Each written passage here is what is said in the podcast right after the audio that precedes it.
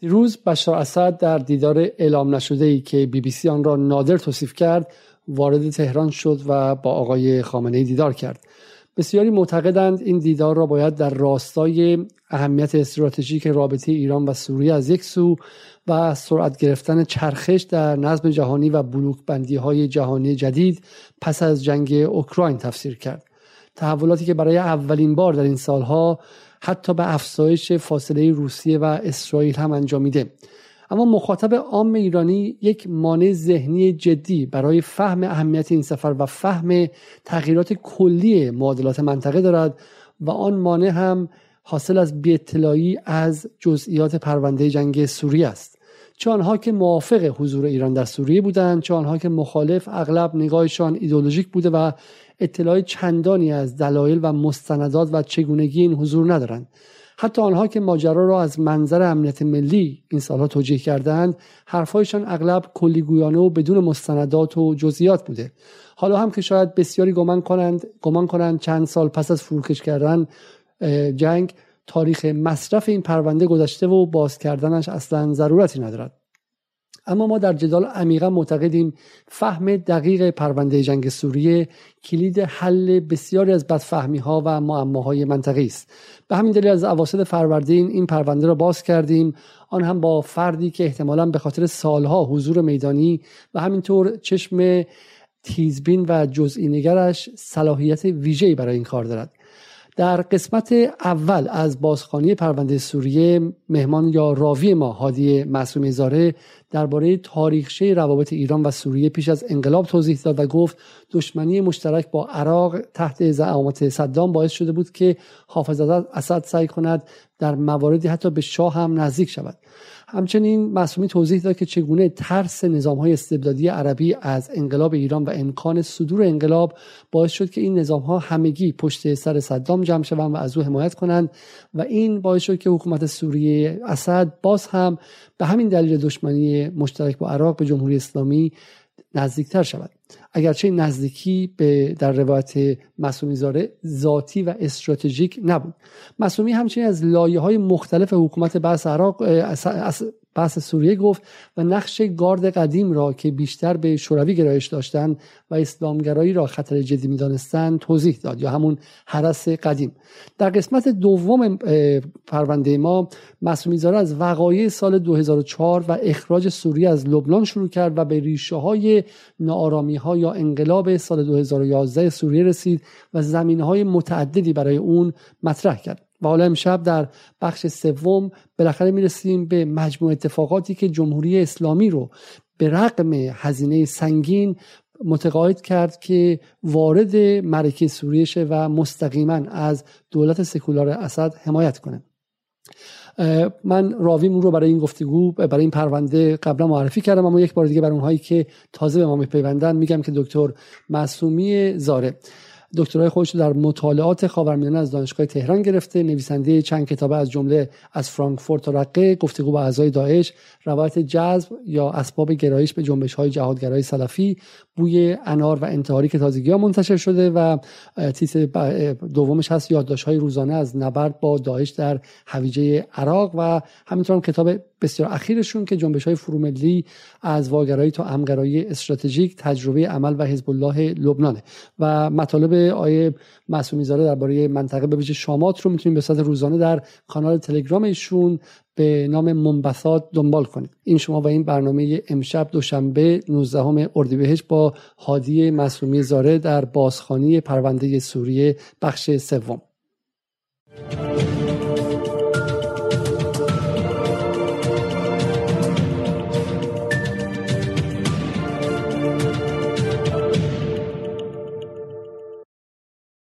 سلام معصومی زاره، شبتون بخیر و یک بار دیگه متشکرم که برای بار سوم مهمان برنامه جدال شدید. سلام عرض آقای جناب علیزاده، خواهش میکنم. من هم بسیار خوشحالم که خدمت شما و بینندگان عزیز شما هستم و پوزش میخوام بابت تأخیری که پیش اومد. تأخیر اصلا مقصرش این دفعه کاملا کاملا من بودم و من از همه مهمانان و مخاطبان عذرخواهی می‌کنم، شما واقعا واقعا انصاف نیست که عذرخواهی شما انجام بدید. من عذرخواهی می‌خوام از مخاطبان و بسیار خوب.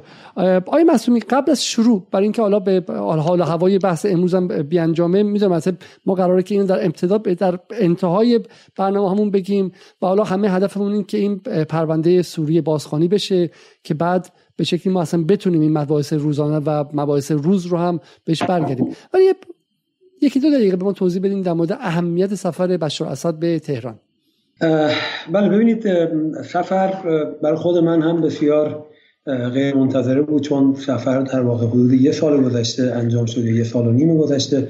توقع نمی‌رفت این شرایط امنیتی خاص آقای بشار اسد به ایران بیاد. من حالا نمیدونم امشب که طبیعتاً احتمالاً فرصت نمیشه، اما اگه در یه جلسه دیگری مربوط به آینده ایران در سوریه با هم من خدمتتون بودم، اونجا توضیح میدم خدمتتون که منطق این دیدار چه هست. اما اگر حضور ذهن داشته باشید شما بینندگان عزیز، در جلسه اول عرض کردم نظام سوریه علیرغم آن که به ایران نزدیک بود در تمام این چهل سال، یک متحد حالا شبه استراتژیک یا تاکتیکی در دوره‌ای تا یه اندازه‌ای در دوره آقای بشار اسد و شبه استراتژیک برای ایران میشه، اما روابطش با کشورهای عربی همزمان گرم و محفوظ نگه می‌داشت. خب در دوره و در همون دوره‌ای که باز با عرب‌ها روابطش خوب بود، سعی می‌کرد اماره ایران رو هم داشته باشه و روابطش رو با ایران حفظ کنه. ما در من در یک سال گذشته شاهد نزدیکی کشورهای عربی حاشیه خلیج فارس به سوریه بودیم. ترک ها اخیراً در واقع سیگنال هایی رو ارسال کردن و جلساتی بین سرویس اطلاعاتی ترکیه و سوریه برگزار شده بود.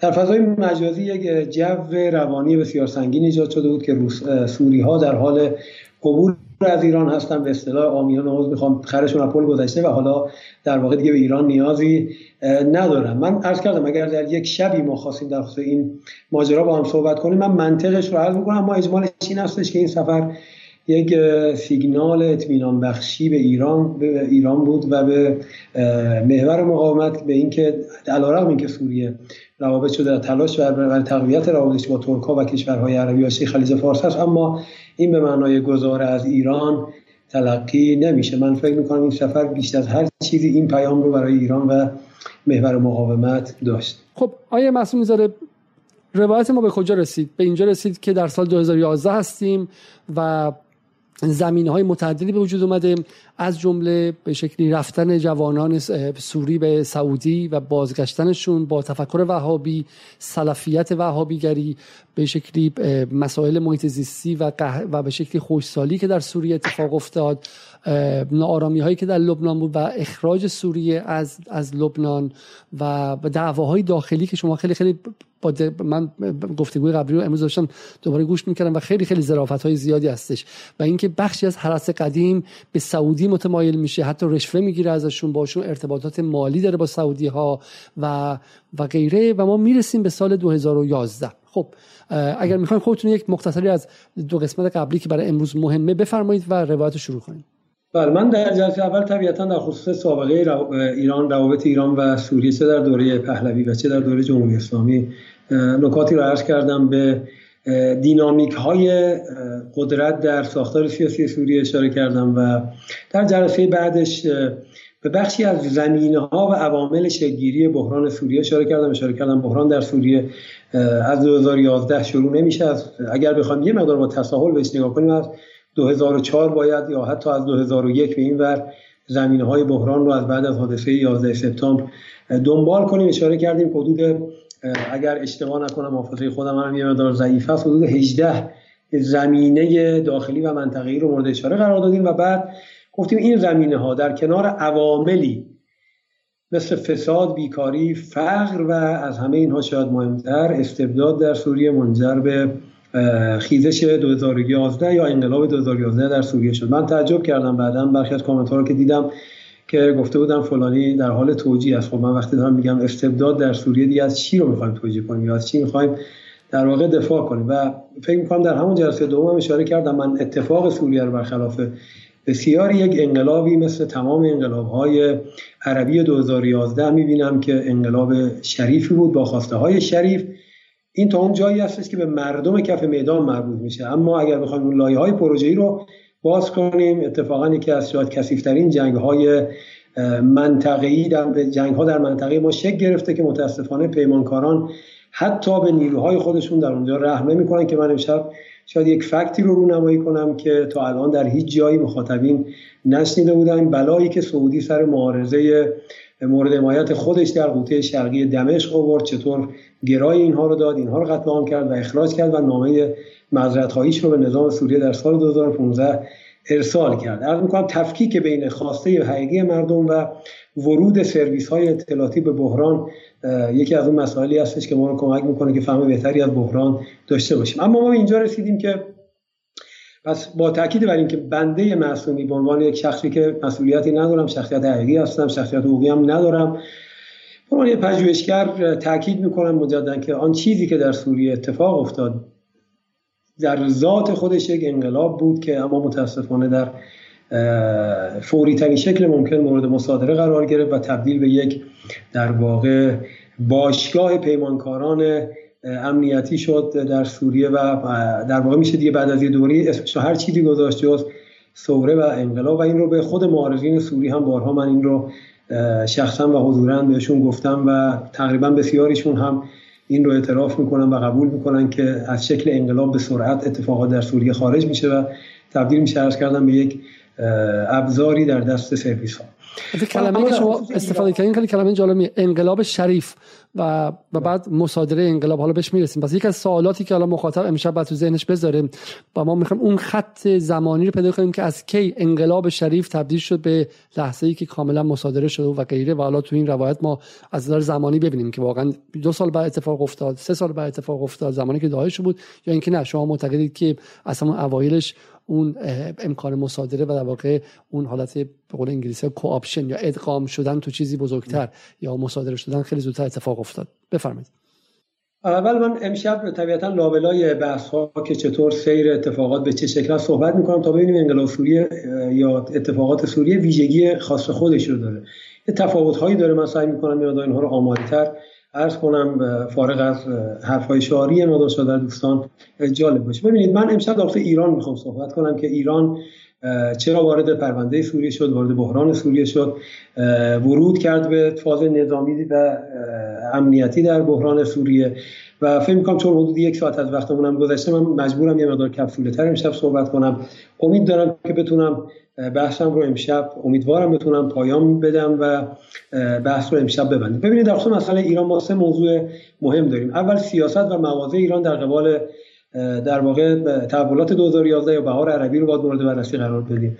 نکته دوم وضعیت خاص پرونده سوریه، تفاوت پرونده سوریه، انقلاب در سوریه با سایر کشورها رو باید مورد اشاره قرار بدیم که بسیار بسیار مهمه. و نکته سوم سیاست ایران یا گزینه‌های ایران به مسابقه یک اوکراین و تصمیم‌گیر در واقع در نهایت چی میشه. ببینید یکی از چیزهایی که من مسئله اول رو خیلی مختصر عرض کنم، ما دائما باش مواجهیم در رسانه‌های عربی، این هستش که مفصل این رو میگن، نمیدونم خیلی هم بعضا با وقاحت این ترم میشه که ایران جزء محور مضاد ثورات است، یعنی جزء محور ضد انقلاب‌ها است در منطقه.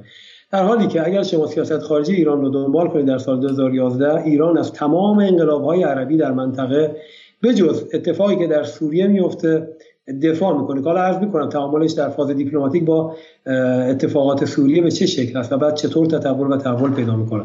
اما ایران به تمام از تمام انقلاب‌های عربی دفاع کرد، در تونس، در لیبی، در مصر، در یمن، در بحرین.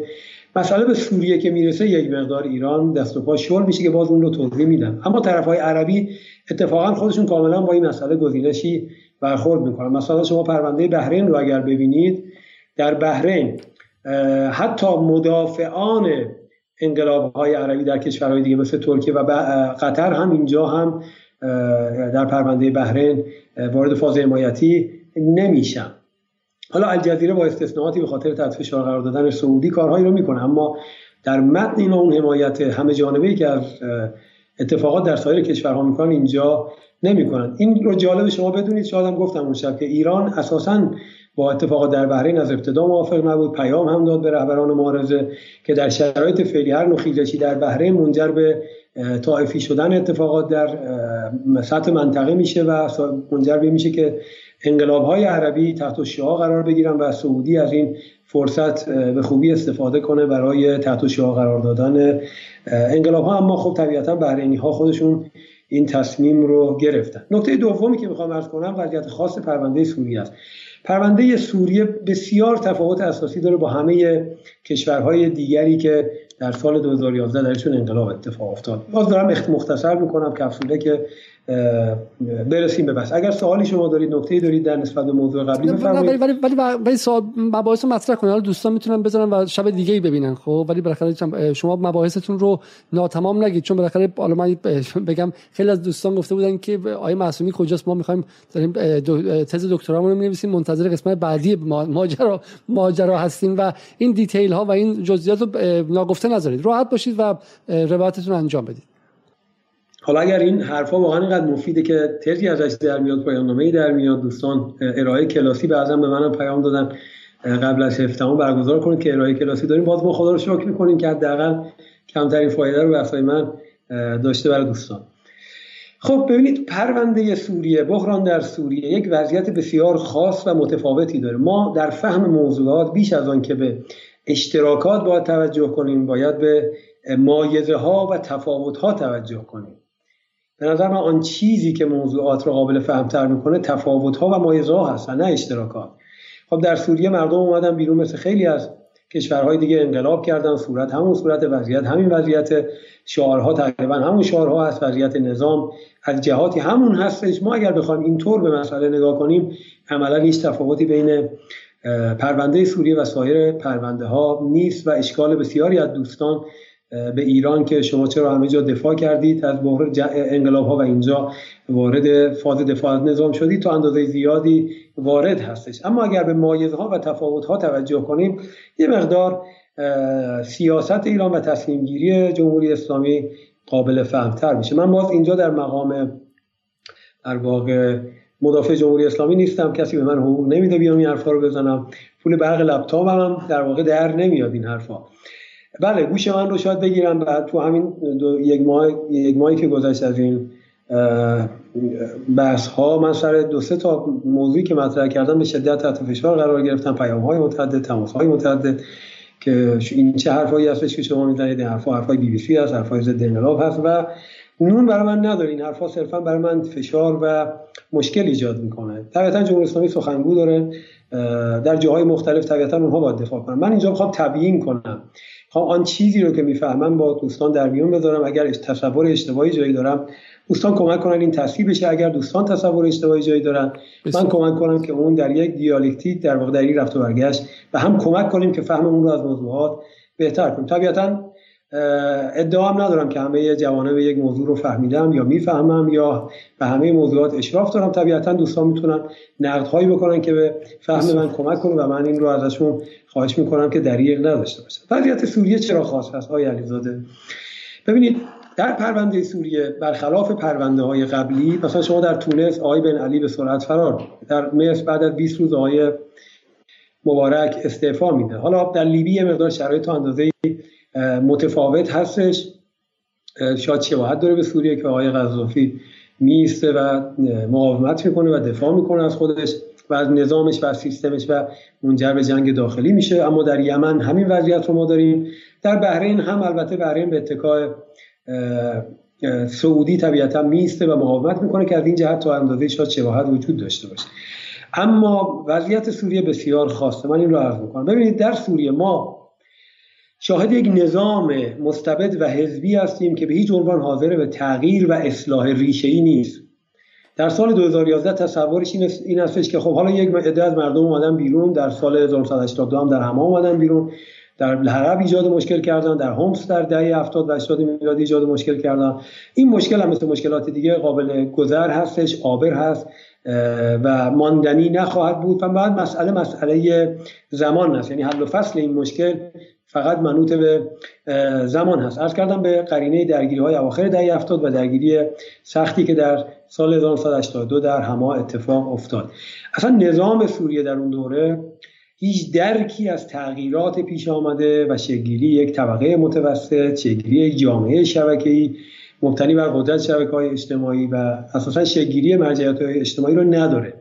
این نظام کاملا نظامی هستش که درکش تا اندازه زیادی درک کلاسیک هست، متکی بر قدرت هست.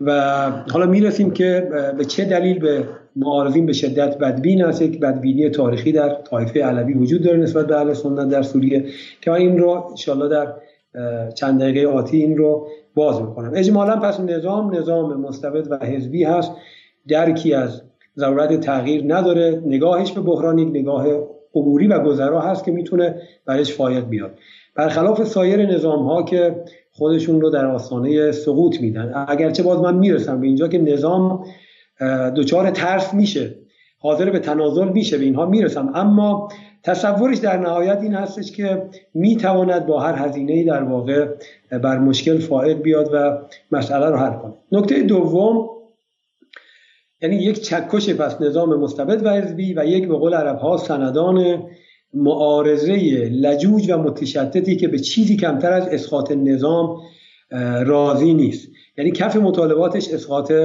نظام هستش، هیچ بدیل روشنی هم برای فردای اسد، اسقاط اسد یا نداره یا ارائه نمیکنه. جالب اینجاست که نوک پیکان حملاتش هم بیشتر به سمت اسد هست و نه اون لایه دوم حاکمیتی که کماکان امتدادهایش مثل فارغ الشهر و اینها وجود دارن. جالب این هستش که وقتی معارضه احساس میکنه که نظام به راحتی قابل ساقط شدن نیست، آقای فارغ الشهر رو جای پیش در واقع پیشنهاد میده. آقای فارغ الشهری که خودش حداقل چهل سال عضو بلندپایه این نظام و این سیستم هستش، یعنی حاضر بشار اسد بره اما فردی از لایه دوم حاکمیتی بیاد به عنوان دوره انتقالی، در واقع به عنوان ریاست جمهوری نقش ایفا کنه. خب ببینید، شما شاید بگید که در لیبی، در تونس، همه جا سوا شعار بود الشعب یرید اسقاط النظام. بله این درست است، شعار همین هستش، اما شما در همون جا میبینید که وقتی که نظام ساقط میشه فقط شخص اول ساقط میشه، یعنی تغییر ریشه‌ای در اینجا اتفاق نمیفته در این کشورها. در حالی که در سوریه وقتی که شعار داده میشه الشعب یرید اسقاط النظام، تغییر ریشه‌ای تمام سیستمی هستش که به هر حال متکی بر قدرت طایفه علوی و اولیگارش‌های اقتصادی و سیاسی سنی هست. به هر حال از دید معارضه، معارضه هم مشکل رو مشکل زمان می‌بینه به قرینه تجربه انقلاب‌های عربی مشابه.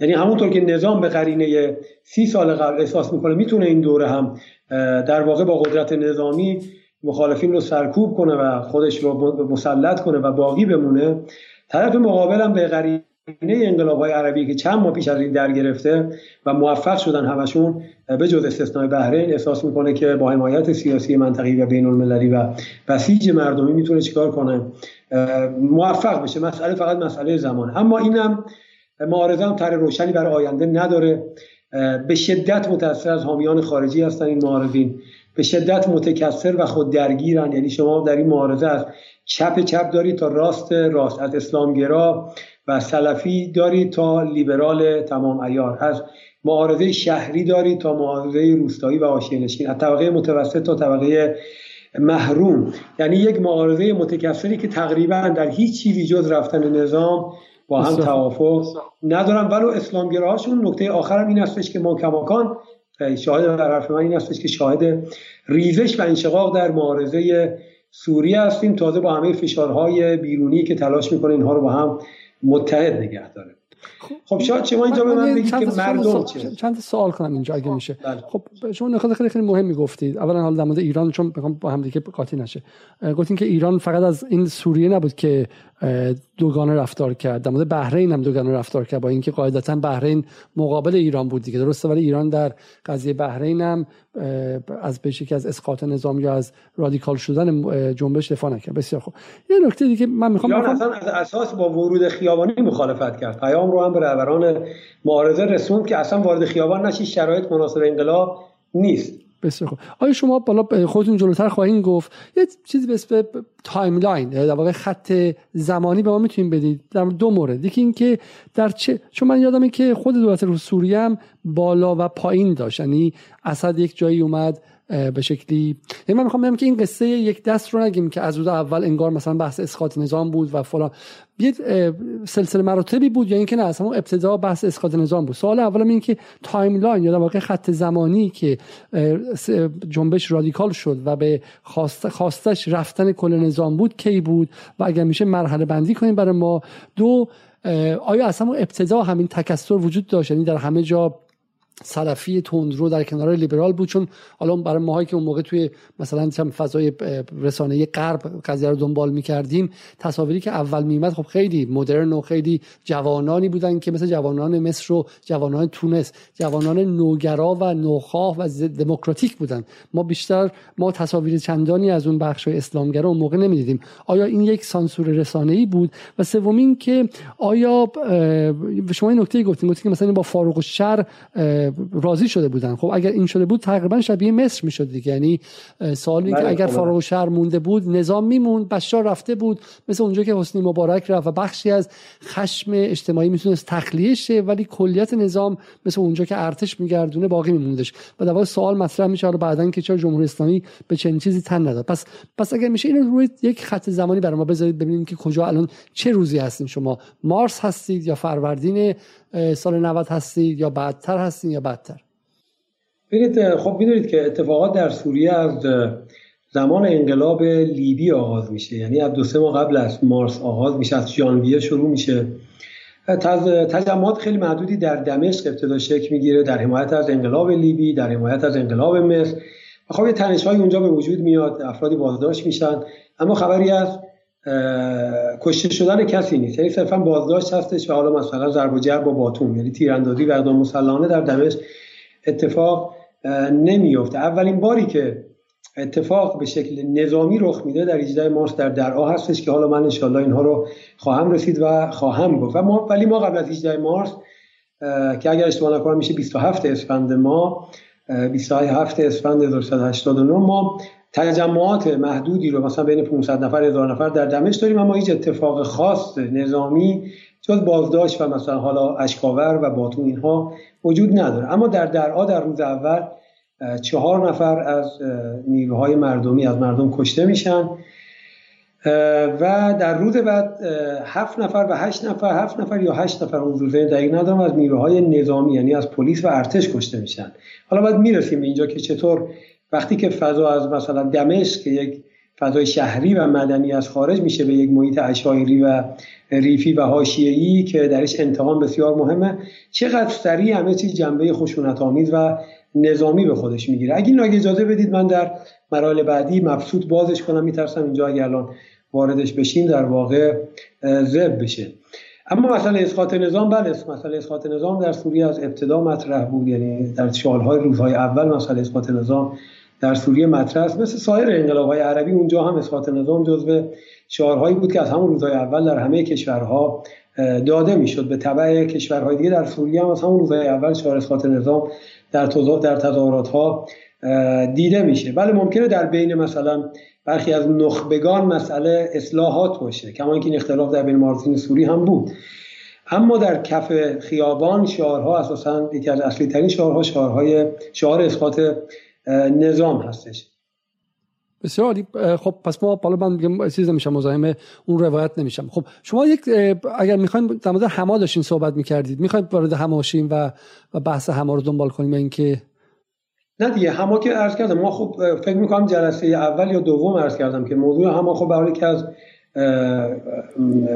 شورش هایی بود که حالا به معنای غیر منفیش که در دوره در ابتدای دهه هشتاد و البته از قبلترش از دو سال قبل در از هزار و نهصد و هفتاد و شش به این وقت یک سری از سلسله درگیری‌ها در سوریه اتفاق می‌افته. در هزار و نهصد و هشتاد منجر به سقوط شهر حما میشه، یعنی به شکل مسلحانه این گروه‌های منسوب به اخوان شهر رو تصرف می‌کنن و خب ارتش سوریه میاد مهلت میده اما تسلیم صورت نمیگیره و شهر خب طبیعتاً سوری‌ها به دأب ارتش‌های عربی با خشونت وارد میشن و یک درگیری مسلحانه سنگین که بالغ بر چند هزار نفر کشته میشن در اون درگیری‌ها شهر بازپس گرفته میشه. این عددی که عفو بین‌الملل در اون موقع میگه میگه بین هفده هزار تا چهل هزار سوری در این درگیری کشته شدن که اکثرشون هم غیر نظامی و مسلمان سنی بودن. این عدد با واقعیت همخوانه به نظر شما؟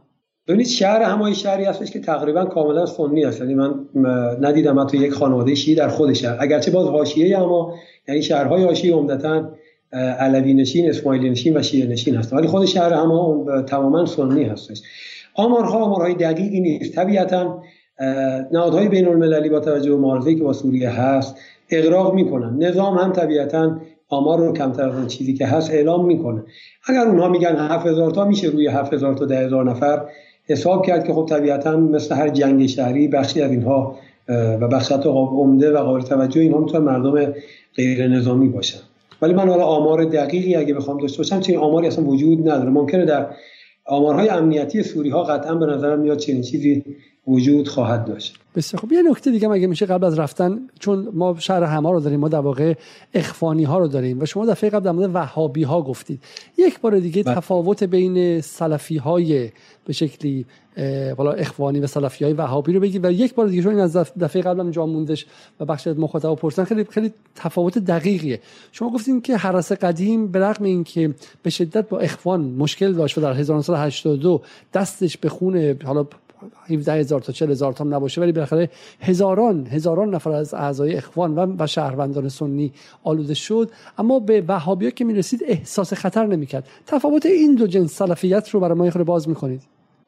ببینید، اخوان از جنس سلفیت سیاسی هست، سلفیتی هستش که طبیعتاً به دنبال حکومت اسلامی از نوع مدرنش هست، نوعی که درش دموکراسی از پارلمان هست، برخی از مظاهر تمدن غرب و تمدن مدرن هست و قائل به حکومت اسلامی هست. یعنی میگه تمام این سیستم های لیبرال و سکولار و استبدادی باید کنار بره و یه حکومت اسلامی مبتنی بر شورا و پارلمان شکل بگیره. اما وهابی ها به معنای آن چیزی که ما اونها رو به عنوان مدخلی ها یا وهابی های سعودی، آن چیزی که در واقع میشه گفت که میخوام اینو ساده سازیش کنم برای بینندگان شما، چیزایی که ما در سعودی میبینیم، همین وهابی هایی که ما در سعودی میبینیمشون، اینها اساساً اعتقادی به حکومت اسلامی ندارند، اساساً با حکومت اسلامی اگر مخالف هم نباشن اصراری به شکل‌گیریش ندارن، توجیهگر وضع موجود هستن، توجیهگر حکام موجود هستن. فلذا در هر کشوری که باشند عموماً خطری رو متوجه اون کشور نمی‌کنن، چنین ادعایی دارن. اگرچه ما در مصر دیدیم که همینها به همراه لیبرال ها وارد شدن و به همراه ارتش وارد شدن و دولت اسلامگرای آی مرسی رو، دولت اخوانی آی مرسی رو ساقط کرد. اما در ادبیات نظری چون این هستش که ما باید تابع حاکم باشیم، حاکم ولی امر هست و حرام است که برش خارج شد. ببینید، اون اتفاقاتی که در دهه اواخر دهه هشتاد و دهه نود افتاد در سوریه، عرض کردم خدمتون که خروج بسیاری از مردم برای کار در کشورهای حاشیه خلیج فارس، ارسال پول از اونجا به اینجا و باز کردن دست سعودی و کشورهای عربی حاشیه خلیج فارس برای ساخت مساجد و مراکز فرهنگی در سوریه، واقعا یک تحول جدی به ویژه در مناطق ریفی، روستایی و مناطق محروم سوریه ایجاد کرد که یک بستر مهمی شد.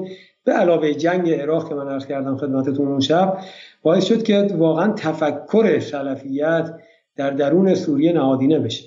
گفتید چرا اون به حرس قدیم مسئله نمیدیدیم ماجرا رو؟ من همین هفته قبل با یکی از دوستان صحبت می‌کردم، ایشون به نقل یکی از آقایونی که حالا به رحمت خدا رفت سال گذشته در ماجرای کرونا، برای من نقل می‌کرد که در دوره‌ای که ما ایرانی‌ها از تمام فعالیت‌های فرهنگی محروم بودیم، سعودی‌ها میلیون ها دلار پول وارد سوریه می‌کردن و مساجد بسیار بسیار باشکوه و بزرگی می‌ساختن و به شدت مسئول فعالیت تبلیغی بودن. این مربوط به سالهای در واقع مثلا هزار و نهصد و هشتاد و هفت به این ور هستش و جالب. خب من ایشون نقل می‌کرد که آقای حافظ اسد به ما گفته بود شما در سوریه هر کاری می‌خواید بکنید اما با اتباع ما ارتباط نگیرید، به امورات داخلی ما کار نداشته باشید و کار فرهنگی در کشور ما نکنید.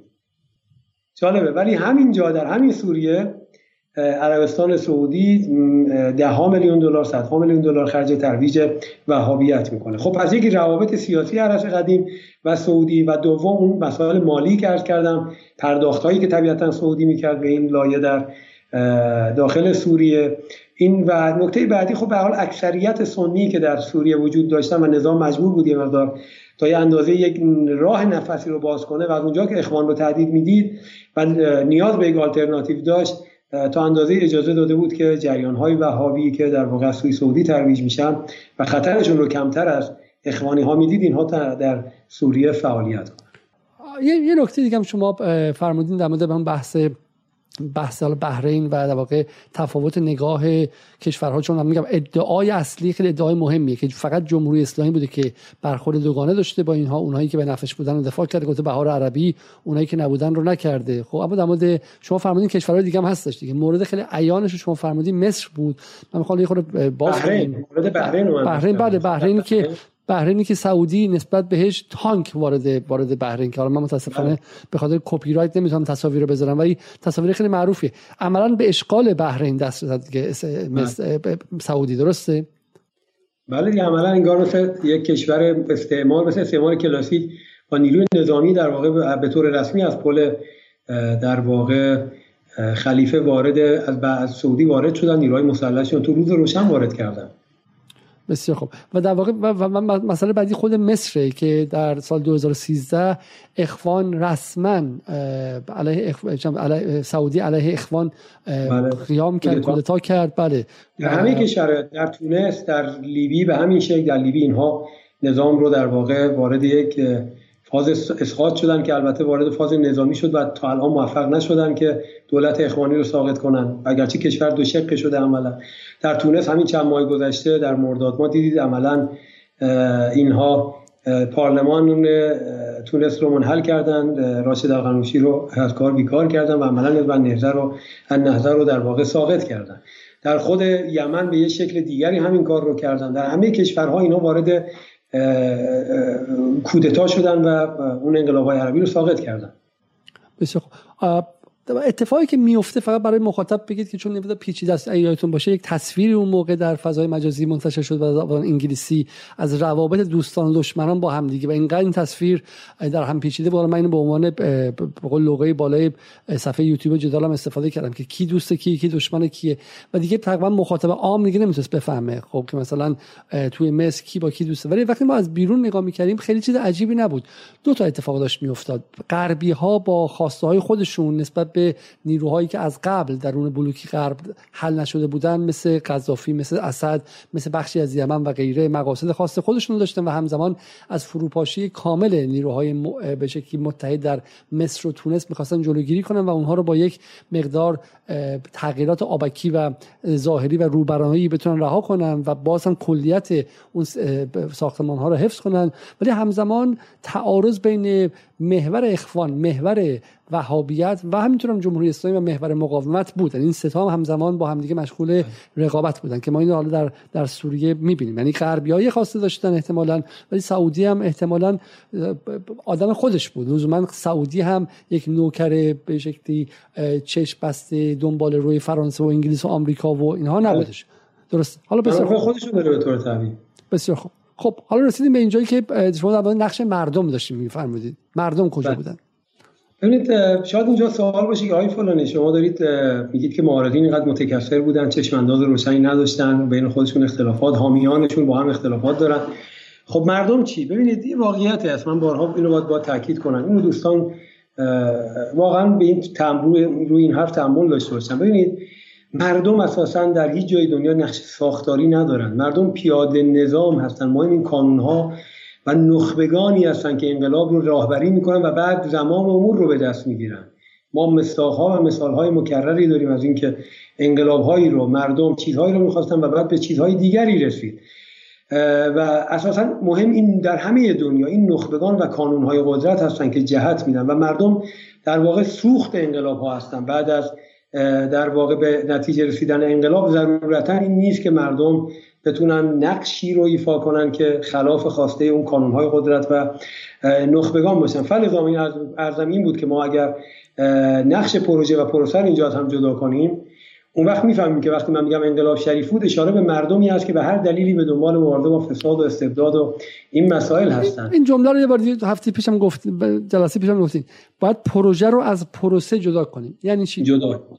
پروسه یعنی حرکت مردم، اتفاقی روند حرکت واقعی بدون هیچ برنامه‌ریزی قبلی اتفاق افتاد. نمیگم حالا شاید ممکنه شما بگید قانون‌هایی در پشت پرده در این چند ماه مشغول بودن، قطعا مشغول بودن، عرض کردم کانون‌ها در پرونده سوریه از دو هزار و یک مشغول بودن، از دو هزار و چهارده به شکل جدی‌تر. حتی اون سند سازمان سیا رو من اون هفته شما نشون دادید که اشاره میشه بهش که آقا سی آی ای شروع کرد به حمایت از مخالفین از سال دو هزار و نه. اینا همه جای خودش، اما عملاً آن چیزی که مثلا در هجدهم مارس در آ اتفاق افتاد ضرورتا اون چیزی نبود که کسی به توصیه آمریکا یا اسرائیل یا دیگری اومده باشه در خیابون. یعنی مثل دومینو بهار عربی کشورهای عربی در واقع از هم تأثیر پذیرفتن. میشه پروسه، چیزی که بدون برنامه‌ریزی قبلی میتونه اتفاق افتاده باشه اما به سرعت توسط لایه پروژه مصادره بشه و در واقع به سمتی بره که چه بسا امروز اگر با بسیاری از مردم بشینید اونها بگن اگر ما چنین فضایی رو تصور می‌کردیم اساساً دست به این انقلاب و دست به این تظاهرات نمی‌زدیم. این خیلی نکته جالبی و من می‌خوام مخاطب رو این تأمل کنه. شاید نکته ساده‌ای به نظر بیاد اما به نظرم خیلی خیلی مهمه. این تفاوت نگاه معصومی زاره است از نگاه رسمی در داخل جمهوری اسلامی از یک سمت و نگاه رسمی در غرب در سمت دیگه. میگه که یک پروسه واقعی و یک فرآیند واقعی مردمی اونجا وجود داشته. این اصلا در شکی نیستش و کسانی که اون رو از ابتدا کار میکنن وارد تئوری توطئه میشن، یه قصه ساده سازی شده میدن که از اول اون کسی تو خیابون بوده اغتشاشگر و دشمن و به شکلی دست نشانده غرب و مزدور و شم سرباز تروریست و غیره بوده. این با روایتی که هم در جمهوری اسلامی هم در خود سوریه هستش کاملا متفاوته که ساده سازی میکنن. از اول میگفتن که اونها اغتشاشگر و مزدور و غیره هستن. از طرفی هم این که بگن که آقا از اول یک انقلاب بود، حالا چه میدونم انقلابی بود که اسد کش زیاد کش باعث رادیکالیزه شدن بود، این هم یک دروغه. یک پروژه امنیتی و فراملی هم در اونجا از ابتدا سر کار بود. درسته، از ابتدا توسط حالا کدوم نیروها، اسرائیل، سعودی، آمریکا، چه کسی بیشتر از همه در اون پروژه نقش داشت؟ ببینید اجازه این اتفاق من میرسم که اتفاق سعودی تفاوت نگاهش با ترکا به چه شکل هستش. الان خیلی مهم نیست که اون لایه پروژه کی هست. عرض کردم سند سازمان سیا رو دیدیم ما.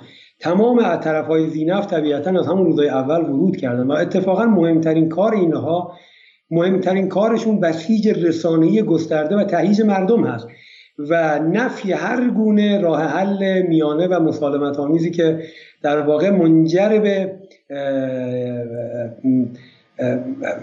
اولا اصلاحاتی در درون نظام میشه با حفظ اون هویت مقاومتی نظام در حوزه سیاست خارجی. یعنی اون نقطه چیز رو من میرسم که کجا گره میخوره که طرفهای خارجی حاضرن همه تیپ امتیازات به نظام بشار اسد بدن ولی بشار اسد اون ویژگی مقاومتیش رو بذاره کنار، که حالا من اینو بهش میرسم. اونجاست که نقش اینها کاملا پررنگ میشه. اگر به من اجازه بدید من میخوام برم در سی و یکم ژانویه دو هزار و یازده، یعنی حدود چهل و هشت روز قبل از شلوغی‌ها در سوریه، آقای بشار اسد یه گفتگویی داره با وال استریت ژورنال آمریکا. ببینید اتفاقای بهار عربی شروع شده، از چند ماه قبل شروع شده، یعنی از فکر می‌کنم دسامبر دو هزار و ده هستش، اگر تونس فکر می‌کنم در دسامبر هست یا اکتبر هستش، دسامبر شروع میشه، دسامبر هست.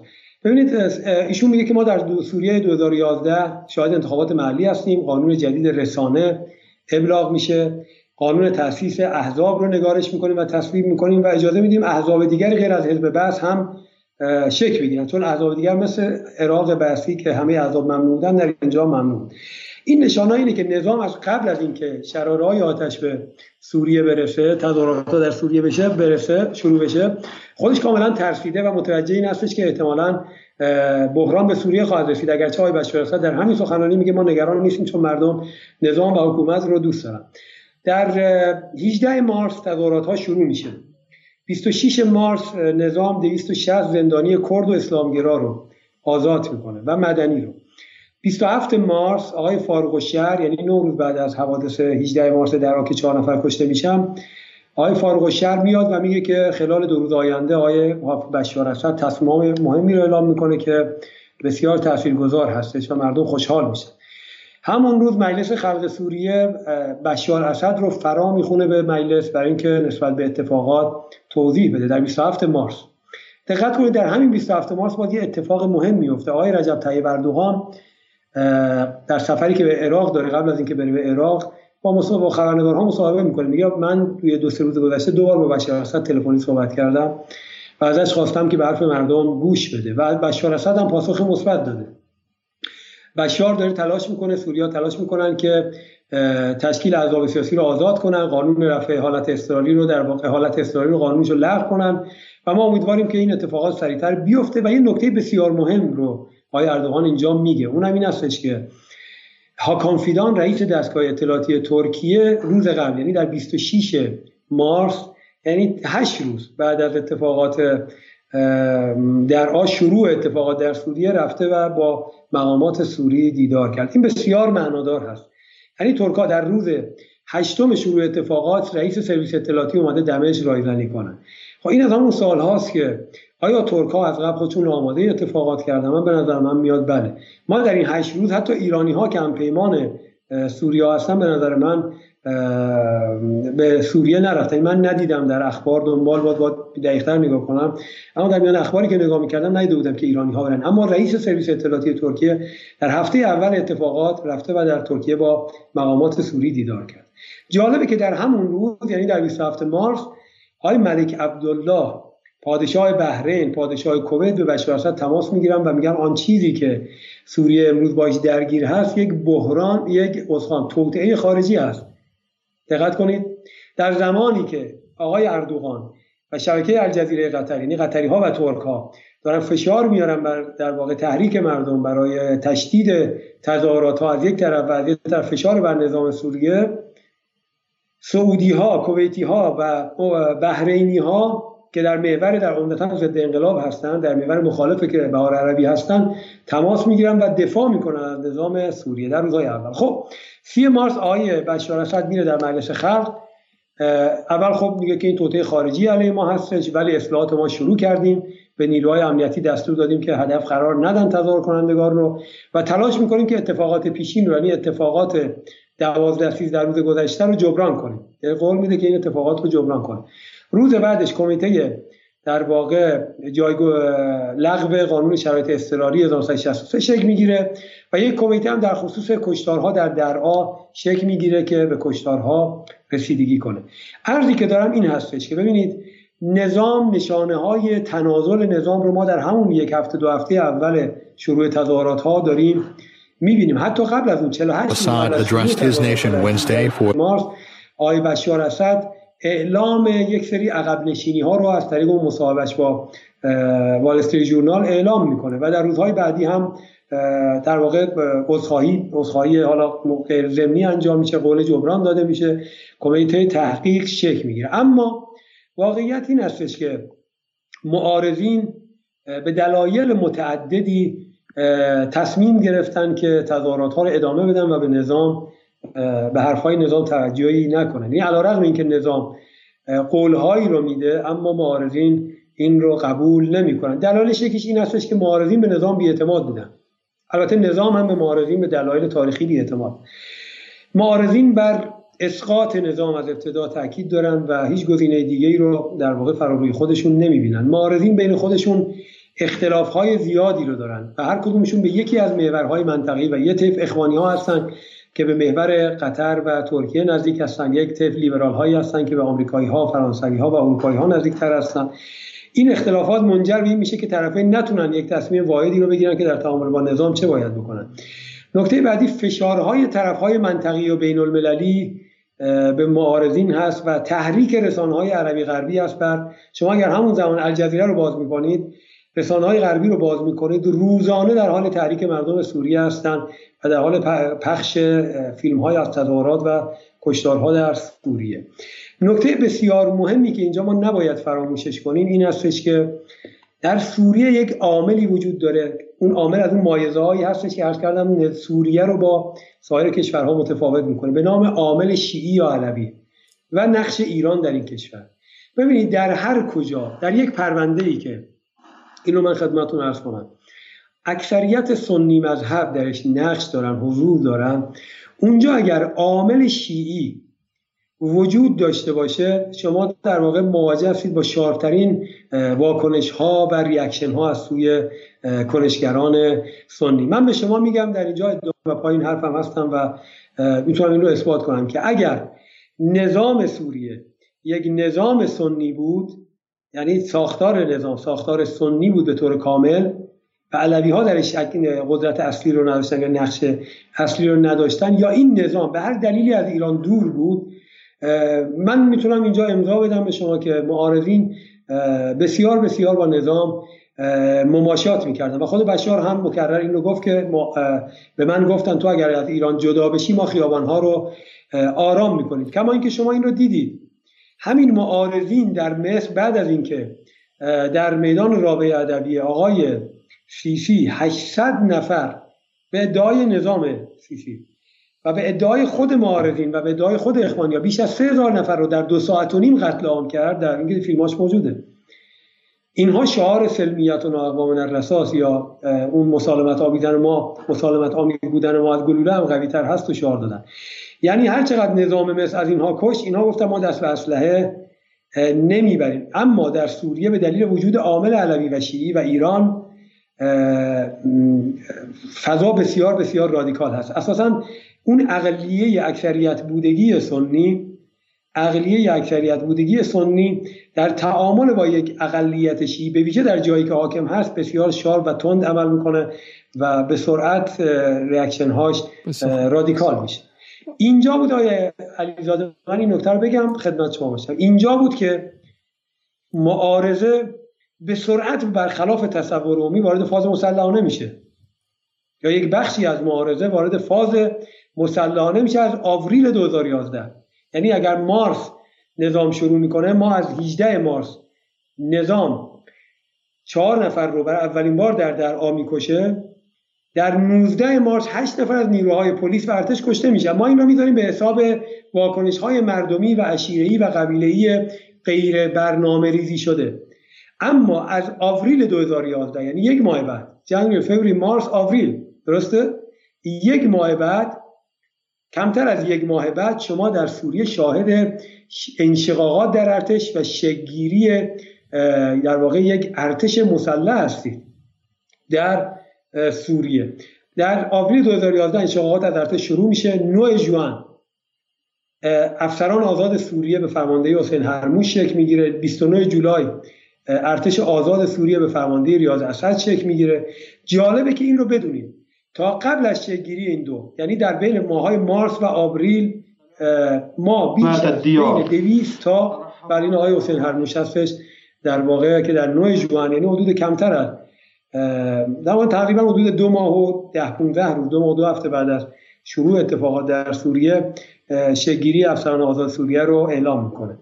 اما تا قبل از این هم ما یک چیزی بین دویست تا چهارصد نظامی سوریه رو ما داریم که کشته شدن تا قبل از شکل‌گیری این دو، یعنی در ماهای مارس، آوریل و می، حدود بین دویست تا چهارصد نظامی سوریه کشته شدن. فقط در ماجرای جسر الشغور حدود صد و بیست نیروی پلیس ارتش کشته میشن. نیروهای مکتب البرید یا مثلا اون اداره پست کشته میشن. فیلم های اینها در اینترنت موجود هستش. شما در اکتبر ترکیه رسما در استان هاتای پایگاه رسمی نظامی میده به اینها و در هر صورت یک مسلحانه از همون ماهای ابتدایی در از روز بعد از شروع بحران در سوریه ما شاهدش هستیم که در بحران سوریه شکل میگیره. به استقمال مال تصاویری که می‌بینیم از تصاویر آقای ریاض اسد، ریاض اسد بله، فرمانده ارتش آزاد، این فیلمی هستش که در واقع درش اعلان ارتش آزاد می‌کنه. من چند سوال دارم اینجا و برای برای فهم خودم. آره من فهمم درسته که در فاز اولیه حداقل، یعنی در فازی که هنوز شما دارید میگید، خب پس اخوان و خط اخوان، محور اخوان قطر، اخوان مسلمین مصر یا همون آقای مرسی و ترکیه یا اردوغانی که داعیه احتمالاً به شکلی رهبری این اینها رو داشتش، اینا به شکلی خیلی احساس اعتماد به نفس میکردن و گمان میکردن که خب کار تموم و اینها کل منطقه رو هم از آن خودشون کردن و نیازی به به شکلی مماشات و به شکلی آشتی یا آره همین مماشات و مصالحه با امثال به شکلی اسد و غیره هم ندارن و خیلی خیلی تند اومده بودن در میدان. ولی وهابی ها نگران بودن چون اونها هم اخوان رو دشمن مشترک خودشون میدونستن و نگران بودن که این آتش بعداً به خود سعودی هم کشیده شه. پس تضادی که شما دارین میفرمایین، تضادی که بین اینکه بحرین زنگ میزنه و ابراز حمایت میکنه، ولی اردوغان داره آماده میشه، داره موتور رو روشن میکنه برای افزایش تعارض با با سعودی. این نکته نکته اوله. پس این دو تا خط رو ما نباید یکی بگیریم، اگرچه بعداً هر دو علیه اسد شده، اما در ابتدا یکیشون علیه اسد نبود. این نکته اول.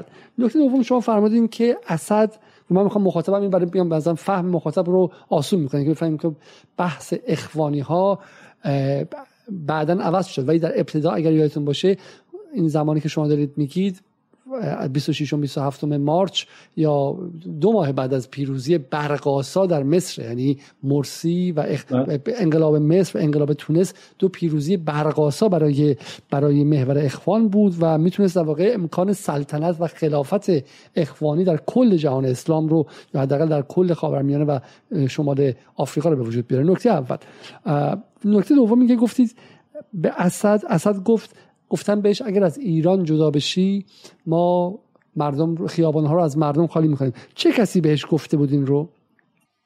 اصلا سوالتون نمی‌فهمم، این سوال آخر جمله آخر متوجه نشدم. داشتم کامنت‌ها رو نگاه می‌کردم. نه خواهش می‌کنم. با اون با اون خوانش من موافق هستین شما که در واقع از نظر زبانی قطعا ببینید بله کاملا اردوغان و محور اخوان کاملا از موضع بالا صحبت می‌کنن. حالا ما می‌ریم به دوره مذاکراتی که ایران بین معارضین و نظام و بین ترک‌ها و ایران چهارجانبه برگزار شد، چقدر با تکبر و غرور، یعنی از کرده مسئله فقط مسئله زمان میده. حالا امروز نه، یه ماه دیگه، دو هفته دیگه نظام ساقط میشه. به تجربه سایر کشورها کاملا از موضع بالا صحبت میکردن.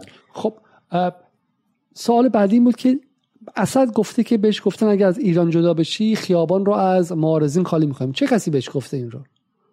این رو آیه بشار اسد خودش در مناظرهش گفت که حالا دقیق حضور ذهن ندارم که نام برد یا نه، ولی اشاره داشت به کشورهای حاشیه خلیج فارس و شاید هم ترکیه. من میگم الان دقیقش رو، ولی به همین کشورهای حامی معارضین اشاره داشت. حالا شاید چون چند ماه گذشته من دقیق حضور ذهن الان ندارم، ولی در واقع به رهبران کشورهای حامی معارضین اشاره کرد. چون میخوام به بحث ایران برسیم، بگید که بشار چرا این کارو نکرد برای بقای خودش؟ خب هر حکومتی مهمترین مسئله براش بقاست. چرا در اون لحظه بشار حداقل عقل زیستی، عقل بقاش بهش حکم نکرد که این رو بپذیره و فاصله بگیره؟ حالا بعدا میتونه دوباره به ایران نزدیک شه، ولی از اون خطر و از اون بحران بگذره.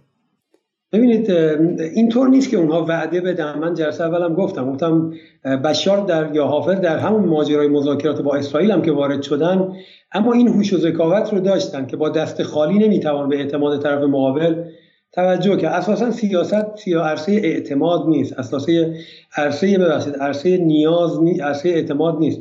سیاست عرصه خلق نیاز و پاسخگویی به نیاز هست. اینو به خاطر همین است که در سیاست شما به هیچ کسی نمیتوانید اعتماد کنید. هر کسی که در سیاست به دیگری اعتماد کرد در شرایطی که دستش خالی هست، در شرایطی که دیگری بهش نیاز چندانی نداره، بدونه که مسئله عبور ازش مسئله زمان هست. فلذا آقای سادات وارد مذاکره با اسرائیل میشه، وارد تعامل و کمپ دیوید میشه، اما آقای حافظ اسد تا آخر هم وارد توافق نشد و امضا نکرد، چون میدونست که اینا ضمانت اجرا ندارد و مسئله عبور از حافظ اسد مسئله عبور از زمان هستش. تجربه بعدی هم نشون داد که سعودی، اماراتی ها اینها کاملا از انقلاب‌های بعدی هم عبور کردن و تمام انقلاب‌های بعدی رو در واقع چیکار کردن؟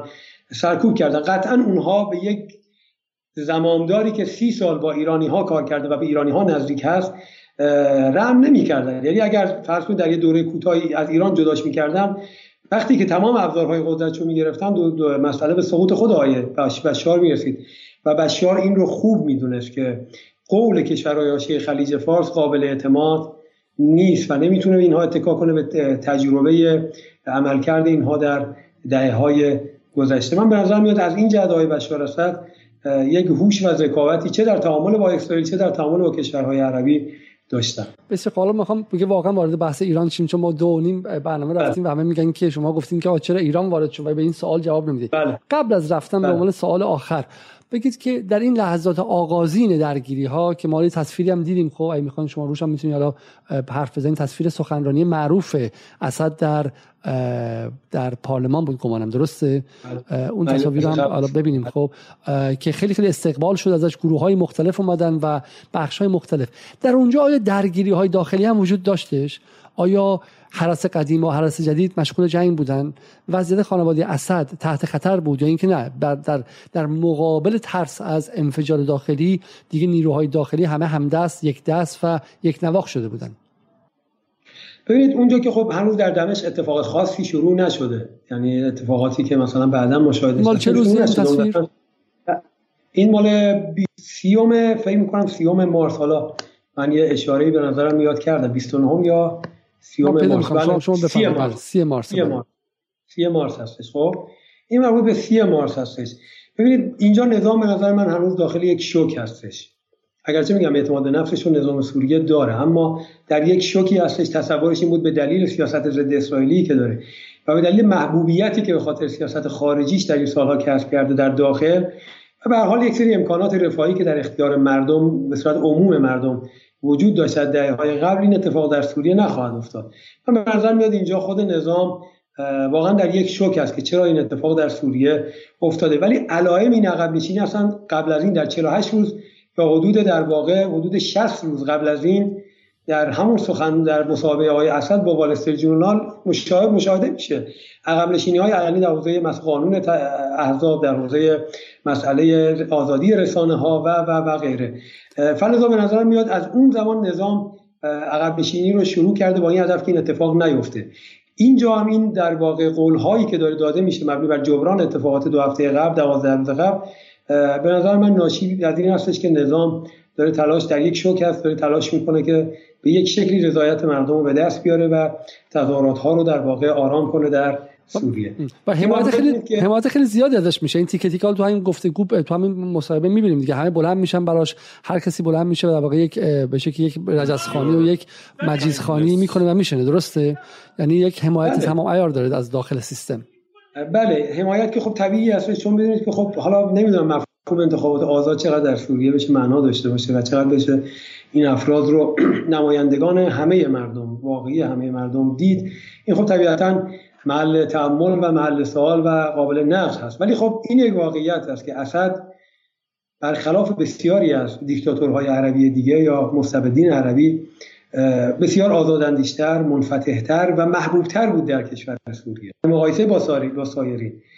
یعنی میشود گفت که واقعا میشه اینطور ادعا کرد که در بین چهل پنجاه درصد مردم واقعا اسد و سیاست‌های نظام محبوبیت داشت. حالا این رو من فکت‌هایی برش دارم که چطور میشه. شما شما فیلم‌های تظاهرات‌ها رو می‌بینید، میگید مثلا آقا این همه جمعیت اومد بیرون. من میگم در یک نظامی اگر در واقع نظام کاملا نامشروع باشه، یعنی بالای هشتاد تا نود درصد مردم ناراضی باشه، جمعیت به مراتب بیشتر از این خارج میشه. حالا فکت‌های دیگه‌ای دارم که چطور در خلال جنگ بخش‌های مهمی از شهروندان هیچ وقت نه در تظاهرات‌ها وارد شدن و نه در جنگ وارد شدن و نه حتی در فضای مجازی حاضر نشدن علیه نظام، نه به خاطر اینکه موافق نظام بودن به طور کامل، به این دلیل که اولا آلترناتیو بهتری دیده نمی‌شد و دوم به دلیل بخشی از سیاست‌های درست نظام به ویژه در حوزه سیاست خارجی.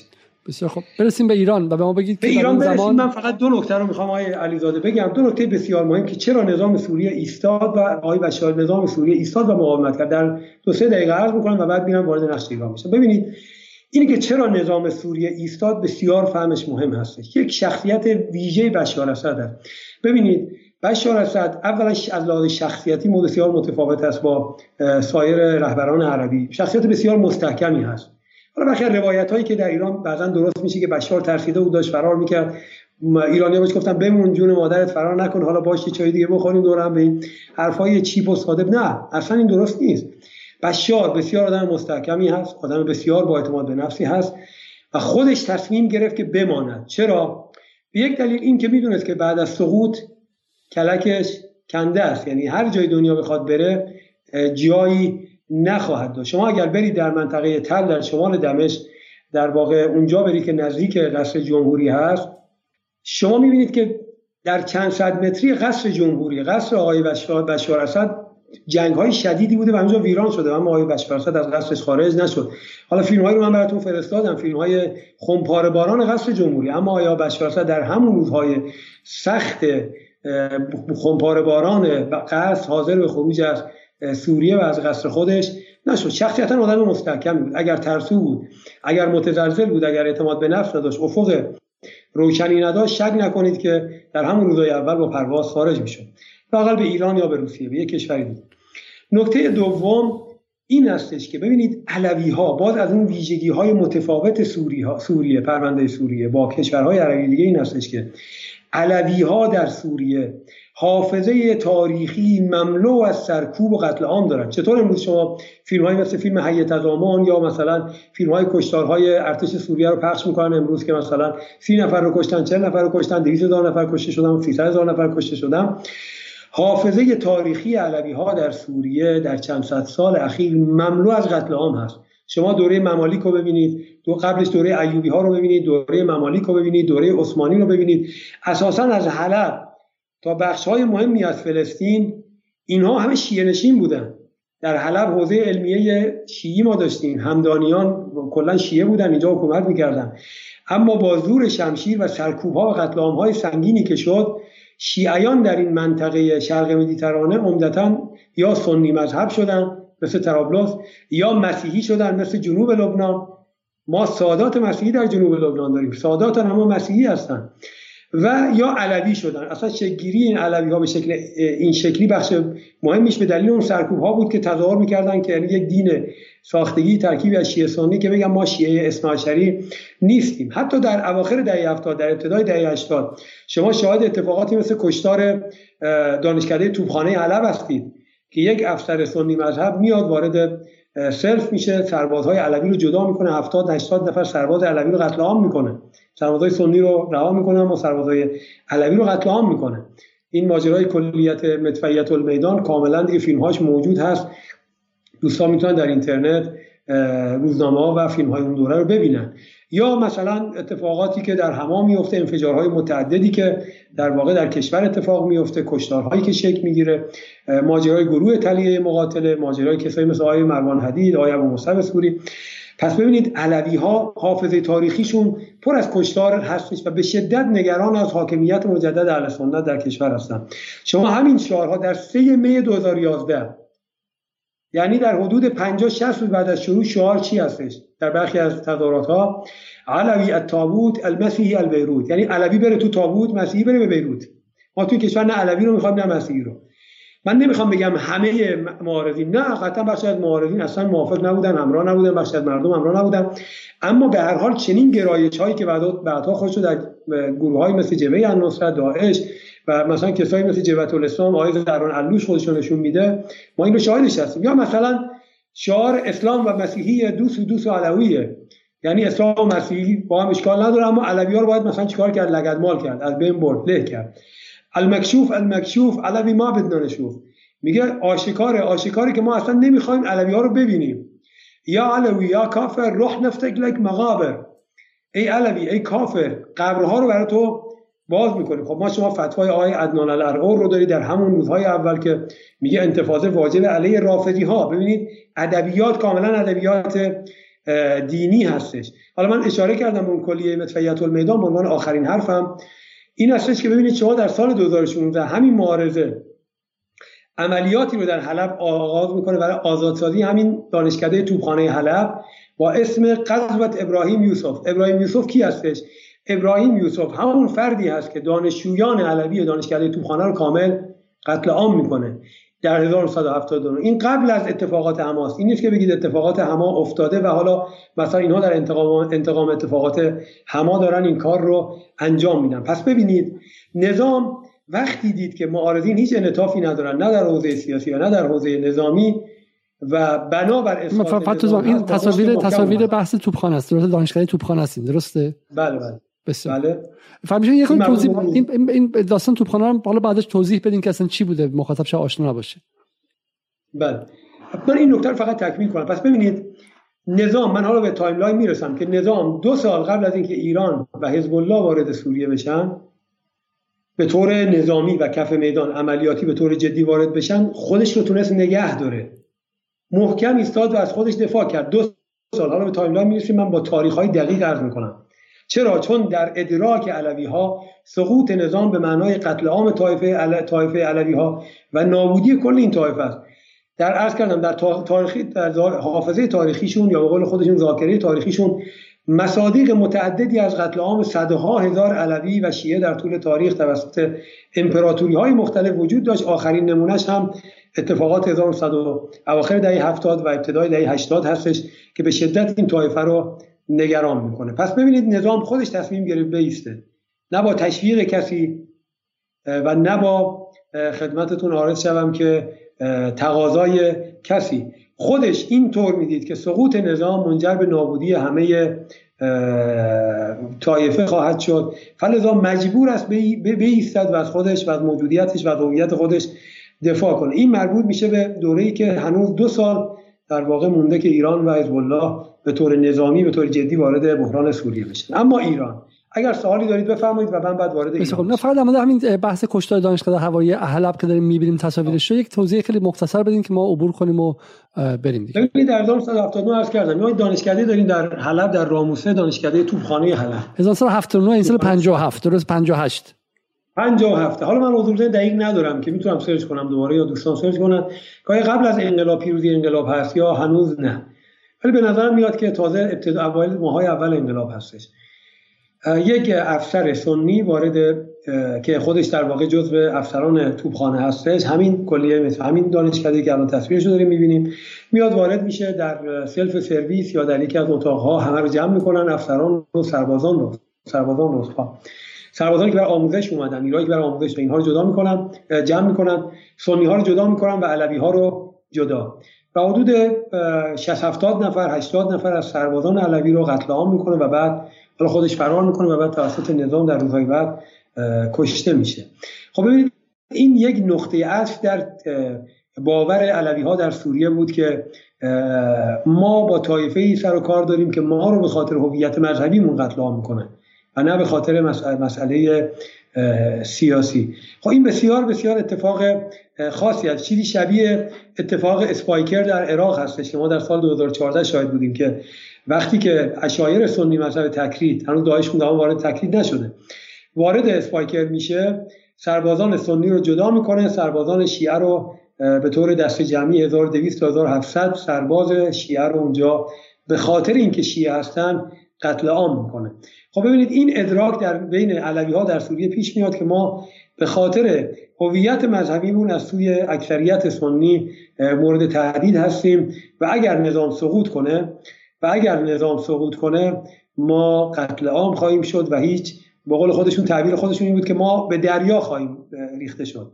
اینو من مکرر از علوی ها میشنیدم که اگر اینها از این کوهستان، از جبل الزاویه، از جبل ترکمان و کوههای حائل بین حلب و ادلب و لاذقیه عبور کنن، همه ما رو به دریا خواهند ریخت. این ادراک بسیار بسیار در نظام و در هواداران نظام قوی بود، ریشه دار بود. برای همین بود که اینا خودشون تصمیم گرفتن بایستن و از خودشون دفاع کنن. خب همه اینها قبول و قابل فهمه. شما میفرمایید که به شکلی اگر به شکلی اسد و اون بخش از علوی‌ها فکر میکنن که این بحث بحث یا مرگ یا زندگی است و اگر نیستن خودشون تموم از بین رفتن و قبول، این همه همین قابل قبوله. ولی بخصوص ایران کجا بود؟ بخصوص ایران شما ما در دو قسمت در مورد رابطه سوریه با ایران هم گفتیم از زمان شاه و غیره و یک رابطه، اگرچه شما فرمودین که این رابطه استراتژیک نبود تا اون لحظه که قابل فهمه، اگرچه پس از به شکلی ترور رفیق حریری و غیره آل شام نزدیکی‌هایی شده بود و غیره، هنوز استراتژیک نبود، اما بالاخره ایران هم قدرت داشت. ایران اون موقع اگه میشه تصویر کنیم برای ما کجاست؟ ایرانی که خودش با مسائل داخلی سر کار داره، بیست و پنج بهمن سال نود و هشت اتفاق افتاده، همچنان رهبران جنبش سبز، آقای کروبی، آقای میرحسین موسوی و خانم زهرا رهنورد، اینا خودشون در داخل خطر امنیتی محسوب میشن.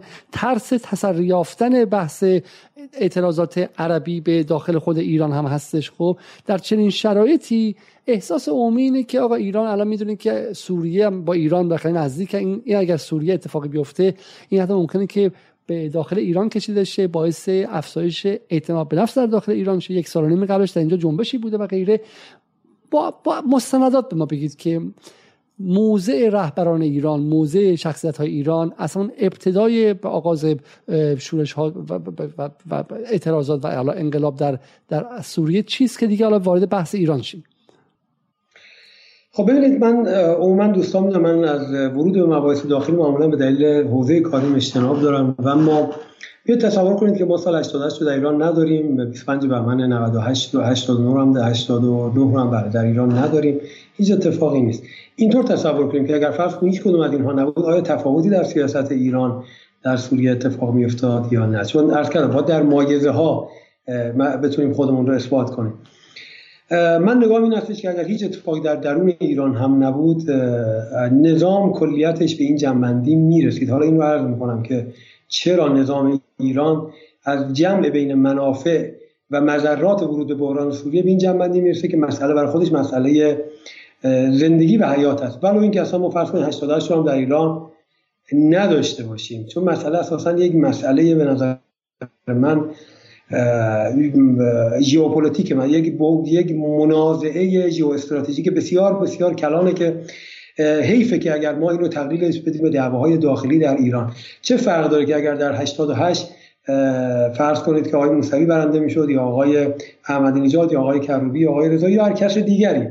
من احساس می‌کنم مسئله فارغ از این که چرا اتفاق در سوریه اون اتفاقات در سوریه افتاد، من معمولا نتیجه گرام، غایت گرام، به نتایج نگاه می‌کنم، به اهداف و نیت‌ها خیلی تمرکز دارم. من حرفم ببخشید حرفم این نبود که تو ایران کی برنده شد کی نشد، دارم میگم که احساس در واقع یک روایت کلانی هستش، روایت کلانی حالا به شکلی شاید بخشی از اپوزیسیون ایران هم همین باشه، روایت کلانی هستش که در داخل ایران، ببینید روایت کلان اینه که جمهوری اسلامی به اسد گفته بزن بکش نابود کن که اوضاع خراب است، برای اینکه نگرانی خودش هم بود. بیست و پنج بهمن سال نود و هشت اینی که به هشتاد و نه عز میخوام اینی که حالا به مسئله داخلی و خارجی ربطی نداره، بیست و پنج بهمن هشتاد و نه احساس میشد، حالا شاید واقعیتش نبودش ولی احساس میشد که ممکنه اون انفجار اینجا اتفاق بیفته. انقلاب ها به هم دیگه تسری پیدا میکنن. دیدن آنچه که در مصر اتفاق افتاده بود، در تونس اتفاق افتاده بود، میتونست برای بقیه کشورها محل الهام باشه، حالا درست یا غلط.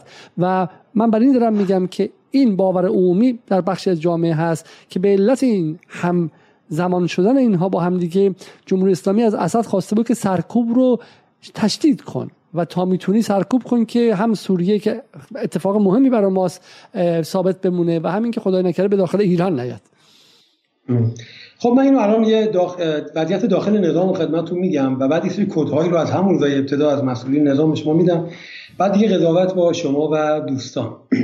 ببینید ایران، اما ایران در سوریه، ببینید ایران طبیعی است که اول وضعیت خود مشخص، ما در هم ماجرای طالبان هم متأسفانه با همین شاهد بودیم. دوستان ما در ایران متأسفانه یک آفت بزرگی داریم، همه چیز رو دو قطبی می‌کنیم، همه چیز رو داخلی می‌کنیم. اگر در اون سر دنیا فرض کنید در نیوزیلند یه دعوای اتفاق بیفته، ما این پتانسیل رو در داخل داریم که دعوا رو هیدری نعمتی کنیم، اصلاحی اسم اصولیش کنیم، چپ راستش کنیم، لیبرال اسلامیش کنیم.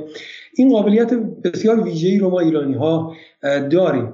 این رو اول بپذیریم که ما فعال مایشا و قدرت علی الاطلاق در همه مسائل دنیا نیستیم، قدرت محدودی داریم، قدرت معینی داریم که در همون دایره میتونیم نقش آفرینی کنیم. ببینید ما در ایران، ایران در سوریه اساسا نمیتوانست نه نظام رو منع کنه از اون برخورد و نه معارضه رو منع کنه از در واقع تظاهرات، معنی که در واقع بتونه موثر باشه بگه آقا این کارو نکن، متوقف کن. بله ترک ها میتونستن، قطری ها میتونستن، سعودی ها میتونستن که اون لایه های پروژه‌ای رو متوقف کنن، اگرچه خب لایه پروژه‌ای مردم میومدن، بخشی از مردم، اما خب در نهایت اگر لایه پروژه امرا نمیشد به نتیجه نمیرسید و بسیار زودتر از این مسئله سوریه جمع میشد. اما ایران این توانایی رو نداشت که نه نظام رو منع کنه و نه سوریه ها رو، نهایتا میتونست یا سکوت کنه یا به نفع یکی از دو طرفین دو طرفین یعنی یکی از طرفین نظام یا معارضین چیکار کنه، موضع گیری کنه. چیزی رو کف میدان نمیتونست تغییر بده، کما اینکه در در افغانستان هم جوری در فضای رسانه ایران القا شد و بین ما دعوا شد که انگار آقا ما مقصر سقوط دولت غنی بودیم، آمریکایی‌ها هیچ، آقای غنی هیچ، آقا ما بودیم مقصر صفر تا صد همه مشکلات افغانستان ما هستیم. آنقدر تو سر خودمون زدیم که مخاطب فارسی زبان در افغانستان باور شد که پس غنی هیچ، نمیدونم آمریکایی هم هیچ، ما بودیم مثلا همه چی صفر تا صد، افغانستان تقصیر ما. بریم عبور کنیم از این دعوای حیدری نعمتی داخلی و بپذیریم که اساسا ما در سوریه مثل افغانستان نمیتوانستیم واقعه موجود رو به نفع هیچ کدوم از طرفین تغییر بدیم.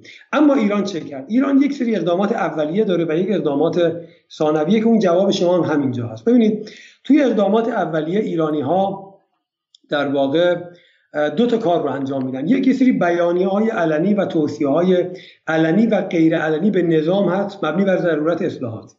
دوم، تلاش برای گفتگوها بین دولت سوریه و معارضین.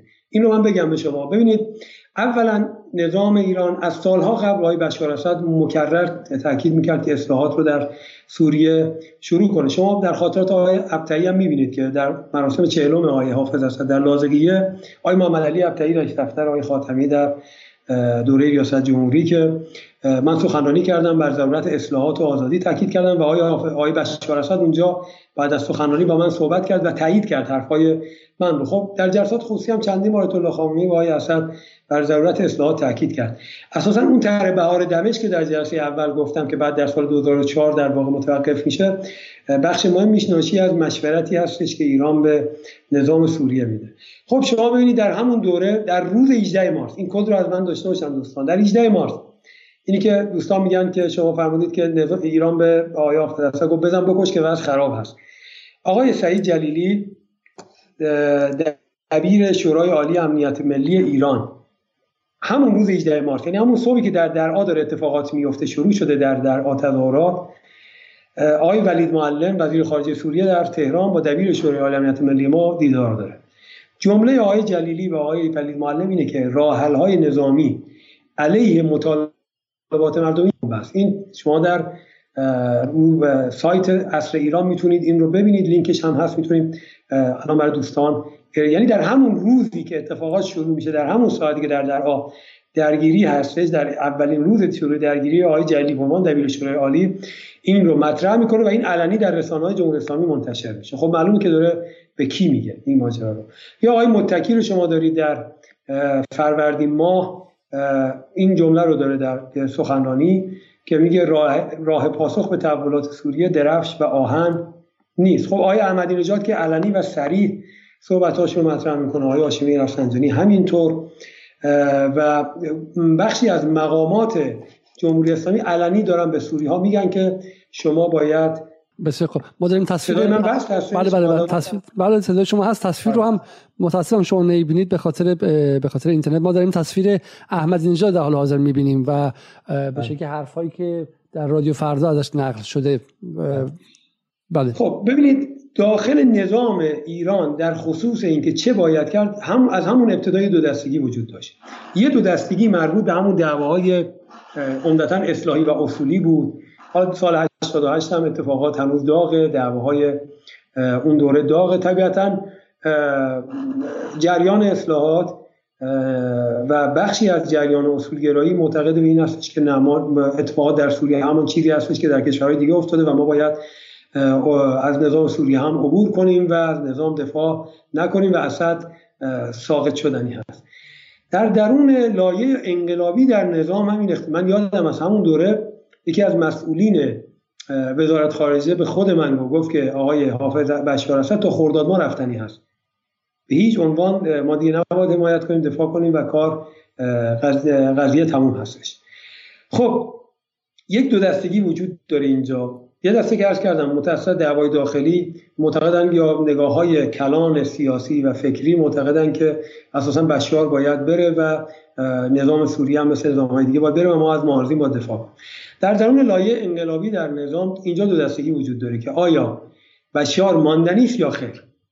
دعواها و جنجال‌های متعدد، یعنی جلسات بسیار بسیار سنگینی در درون نظام در نهادهای مسئول گرفته میشه که با مسئله سوریه چه باید کرد. خب رئیس جمهور وقت اساسا به جد کسایی هستش که به شدت معتقده که ما باید از نظام و بشار عبور کنیم. یک طیف گسترده‌ای در وزارت خارجه نگاهشون همین است. در درون نهادهای امنیتی و نظامی دو دستگی وجود داره. دی میگن که نظام فارغ از اینکه ما دوستش داشته باشیم یا نداشته باشیم، دفاع ازش درست باشه یا غلط ساق غلط ساقط شدنی است. یعنی ما باید بریم در وقت تعامل با معارضین، چون ولو اینکه نظام بهترین هم باشه برای ما نظام دوام نخواهد آورد. یک اقلیت بسیار محدودی در سیستم سیاسی ما معتقد هستند که بشار ماندنی است، یا لااقل اگر ماندنی نیست ما باید بریم بیستیم و دفاع کنیم تا جایی که میتونیم، حداقل این سقوط رو به تأخیر بندازیم به خاطر اون تبعاتی که من بهش در واقع اشاره. اگر اگر میشه مقدار کد بدین و اگر میشه یه مقدار مستندات بدید. چه کسی میگفت که بشار اسد هفت ماه دیگه هم دوام نخواهد داشت؟ کدوم بخش ها اون رو میگفتن؟ کدوم بخش ها میگفتن که باید پشتش بایستیم و غیره؟ ببینید، حالا من از اسامی که معذورم، چون برخیشون همین الان مسئولیت دارن، یعنی مسئولیت‌های مهم دارن و خب اسم اینها رو نمیشه گفت.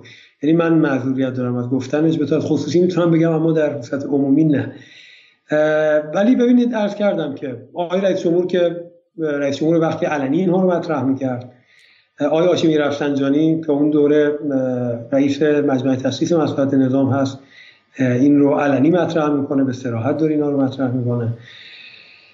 در لایه‌های نظامی در خود سپاه این اختلاف نظر بین سرداران و سپاه است که آیا بشار ماندنی است و ما باید بریم به دفاع یا نباید بریم. اینجا دعوای جدی صورت جلسه همه این مسائل موجود هست. من نمی‌دونم جمهوری اسلامی چه زمانی میخواد اینها رو منتشر کنه، به خاطر خودش بسیار بسیار خوب هست. یعنی یک روزی اینه که شما الان از من فکت میخواید بگید آقا مثلا دقیقاً بگو کی و من معذور هستم، دست من رو میبنده. در حالی که اگر اینها یک روزی از انتشار محرمانه خارج بشه بسیار کمک میکنه به فهم بهتر مسئله. و من فکر نمی کنم الان هیچ مسئله‌ای داشته باشه خروج اینها از طبقه بندی. و حرفهایی که زده میشه چقدر حرفهای عمدتاً واقع بینانه هست، یعنی طیف مخالف و موافق فارغ از این هیاهوهای رسانه‌ای که ما میبینیم در ایران که احیانا در فضای رسانه‌ای زده میشه، در پس پرده چقدر نگاه، یعنی این سبک سنگینی که میکنن از حیث منافع و مضرات چقدر نگاه ها واقع بینانه است، اگرچه هیچ کسی پیش بینی این حجم از در واقع بحران و طولانی شدن بحران رو نداره، نه در ایران، نه در طرف معارضه، نه در ترکیه، نه در قطر، نه در سعودی، نه در اردن، نه در داخل نظام. هیچ کسی تصور نمیکرد در بحران در سوریه اینطور پیچیده و طولانی مدت بشه. خب عرض اولم این هستش که پس نظام اولا تذکر میده نسبت به اصلاح، نکته دوم در در پنهان بیشتر در علن کمتر. نکته دوم کاری که میکنه در همون ابتدا، این رو هم جالبه داشته باشید، در همون ماهای اول وقتی میبینه که نظام سوریه نظامی هستش که اصلا درکی از پلیس ضد شورش به اون شکل نداره، اگرچه در همون هجدهم مارس شما اگر فیلم رو ببینید اول در ابتدای تظاهرات با ماشین‌های آتش‌نشانی آبپاشی میکنن، ساعت‌های پایینی پایانی است که وقتی کار به سنگباران و آتش زدن مثلا یه مقر میشه تیراندازی شکل میگیره. اما خب اصلا چیزی به نام پلیس ضد شورش، من حالا اگر یه شبی در کشتارها در سوریه خواستیم با هم صحبت کنیم عرض می‌کنم که اساسا کشورهای عربی به دلیل اینکه ارتششون ناظر به تهدید بیرونی شکل گرفته درکی از ضد شورش و پلیس ضد شورش ندارن. خب اینجا ایران دو تا از فرماندهان ارشد نیروی انتظامی رو ارسال میکنه به سوریه برای اینکه بتونه سیستم ضد شورش رو اونجا راه بندازه که بگه به جای استفاده از ارتش شما از میتونید از نیروی ضد شورش استفاده کنید. اسم اون فرماندهان رو داریم ما؟ بله، اسم اون فرماندهان رو داریم. بله، سردار رادان و اگر اشتباه نکنم همین سردار احمدی مقدم، فرمانده نیروی انتظامی که رادیو فردا هم به نظرم این رو منتشر کرد. یعنی میگن که به نظام بگن شما به جای استفاده از نیروی ارتش باید به سمت چیز برید، به سمت استفاده از نیروی ضد شورش که مسئله کشتار پیش نیاد. خب این یک فکت واقعی است، یعنی اون چیزی هم که رادیو فردا منتشر کرد درست بود و گزارش درست بود. یعنی اگر اشتباه نکنم در اواخر مارس هست که اینها یا اوایل آوریل دو هزار و یازده است اینها به سوریه میرن برای مشاوره دادن به نیروی پلیس در سوریه، سامان دادن به پلیس ضد شورش. خب حالا موانع اصلاحات زیاده، من اینجا دیگه نمیخوام بهش اشاره کنم. موانعی که چه موانعی ایجاد میشه که نظام نمیتونه اصلاحات رو انجام بده متعدد. یکیش اون نظام خود نظام هستش، به اون دلیل اون ترسی که عرض کردم احساس می‌کنه هر اصلاحاتی انجام بده منجر به غلبه اینا میشه. دوم اون شبکه ذی‌نفوذ و ارتش قدیم و امتدادشون هستش. و نکته بعدی تندروی معارضین. معارضین در سوریه متأسفانه هیچگاه قبول نکردند که اصلاحات به شکل تدریجی آغاز بشه. حالا اشاره می‌کنم در مسئله بعدی که ایران چطور وساطت کرد و همون ابتدا از دهه هفتاد هم که وارد معارضه میشن کاملا خشن و تند است که البته این عامل شیعی رو باز اینجا نباید نادیده گرفت. نظام سر وقت یک سری اصلاحات در ابتدای دوره بشار رفت، برخی از تکنوکرات‌های جوان تشکیل کرده در قبل رو وارد سیستم کرد. خب طبیعتا ارتش متکثر بود، بخش مهمی از مقامات امنیتی و سیاسی رو به سنی‌ها داد. اون سند بهار دمشق رو در واقع آقای بشار ایجاد کرد. اما در هر صورت اصلاحات واقعی در سوریه این واقعیت است، باید اعتراف کرد هیچ وقت شکل نگرفت به دلیل این دو مانع: یک معارضه سخت و مبارزه که حاضر نیست اصلاحات تدریجی رو بپذیره، همون اول میخواد تمام شبکه رو از بین ببره و نظامی که اولا درش یک شبکه امنیتی بسیار قدرتمند است که هیچ اصلاحاتی رو بر نمیتابه و کلیت نظامی که احساس میکنه که هر نوع اصلاحاتی منجر به غلبه مجدد معارضینی میشه که جز قتل‌عام براشون برآوردی نداشت. اما کار دوم ایران که این بسیار بسیار مهمه، آقای علیزاده و دوستان باید به این توجه کنن، تلاش برای گفتگوها بین معارضین و دولت بود با همراهی ترکیه. این رو شاید شما ندانید که بین بین ایرانی ها و ترک ها و معارضین هشت دور مذاکرات در ترکیه انجام شد. در همون ماهای اول، از همون ماهای اول نظام راضی شد که هشت وزارتخانه مهم رو به معارضین بده، معارضین رو در دولت شریک کنه و اینها بیان به صورت تدریجی یک سری اصلاحات شکل بگیره، انتخابات پارلمانی انجام بده، ضمانت اجرای این اتفاق هم ایران و ترکیه باشه، یعنی ترکیه از سمت معارضین و ایران از سمت دولت نظام، یعنی کسی با نظام سوریه اینجا کار نداره، با ایران و ترکیه سر و کار داره. خب عرض کردم نظام هم به دلیل ترسی که از تکرار تجربه مصر و تونس و لیبی داشت و به هر حال می‌خواست که مسئله رو تا یه حد زیادی مسالمت‌آمیز حل کنه، تنازل کرد و راضی شد به اینکه این امتیاز رو بده. حالا شما ممکنه بگید که اصلا نظام از روی ترس و وحشت این کارو کرده، حقیقی نبوده. خب درسته، این قطعا اینطور بوده. نظام اگر می‌خواست اصلاحات واقعی رو انجام بده خب از سال‌های قبل شروع می‌کرد، ولی ببینید وقتی که عامل میانجی ایران و ترکیه باشن، یعنی یک ضمانت اجرایی منطقی میومد پشتش، طبیعی بود که مسئله متفاوت میشه. من این رو بارها از معارضین سوری شنیدم، شخصا به خود من گفتن که ای کاش آن روز قبول میکردیم، وارد دولت میشدیم، اصلاحات رو از درون و از طریق مثلا فعالیت پارلمانی و از طریق ورود به دولت شروع میکرد. پس ایران این دو تلاش رو، یعنی تلاش تذکر به نظام برای اصلاح و دو تلاش برای میانجیگری رو به معارضین سوری پیشنهاد داد و واقعا جلسات متعددی رو برگزار کرد که بتونه یک جوری مسئله رو وارد مسئله رو از اون فاز خیابانی جمع کنه و با یک مصالحه منطقه‌ای و یک مصالحه داخلی مسئله رو حل کنه. اما ماجرا با رد این در در واقع پیشنهاد و امتیازی که نظام به معارضین داد از سوی معارضین با کی آخه میگه معارضین؟ آخه شما خودتون گفتین معارضین قبل متکثر بودن که اسلام گرای تمام ایران بود، لیبرال بود. ایران این جلسه با کی برگزار کرده بود؟ کدوم گروه ها رهبرشون رو کی در نظر گرفته بود؟ اینا از طیف های خدمت و انسبت اخوانی بودن که اینا اکثریت بودن در چیز و طیف های اسلام گرا و اخوانی تا طیف های چپ و لیبرالی که به هر حال نزدیک به آمریکایی ها و غربی ها بودن. یعنی چون ترکیه اینها رو جمع می‌کرد، جامعه بین دو طرف بود. جامعه بین دو طرف بود. اما معارضین متأثر، خود اینها معارضین به من گفتم متأثر از فشارهای بیرونی که بیشتر ناظر به کشورهای خلیج فارس هست، نهایتا این طرح رو یعنی قبول نکردن. چرا؟ چون میرسیم عرض کردم ملکه سعودی، پادشاه سعودی ملک عبدالله در اون زمان تماس میگیره با آقای بشار اسد، در روزهای ابتدایی در دفاع حمایت میکنه، اما از جایی که احساس میکنه ترکیه، اخوانی ها و قطر دارن پرونده رو در واقع در اختیار میگیرن، پرونده سوریه رو، اینها زیر بازی میزنن و فشار میارن به اینکه فاز وارد فاز نظامی تر، فاز امنیتی تر و فاز خیابانی تر بشه و اون مسیری که حتی ترک ها دنبال میکردن که یک با وساطت ایرانی ها یک اتفاقی بیفته در داخل دولت و یک از یک روش مسالمت آمیزتری اتفاق شکل بگیره، متاسفانه به شکست انجامید و از اینجا ما شاهد رقابت ترک ها و سعودی ها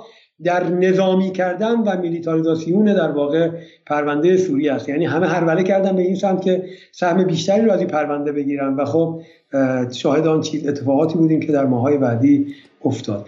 اینجا بود که ما با یک بنبست مواجه شدیم، یعنی عدم پذیرش مشارکت در دولت و اصرار بر اسقاط نظام و طبیعتاً فرایند خشنتر شدن درگیری ها و مسلحتر شدن معارضین و در واقع واکنش های مسلحانه بیشتر از سوی مسلحین. اینجا بود که باید ایران به عنوان یک حکمران تصمیم میگرفت چی کار کنه.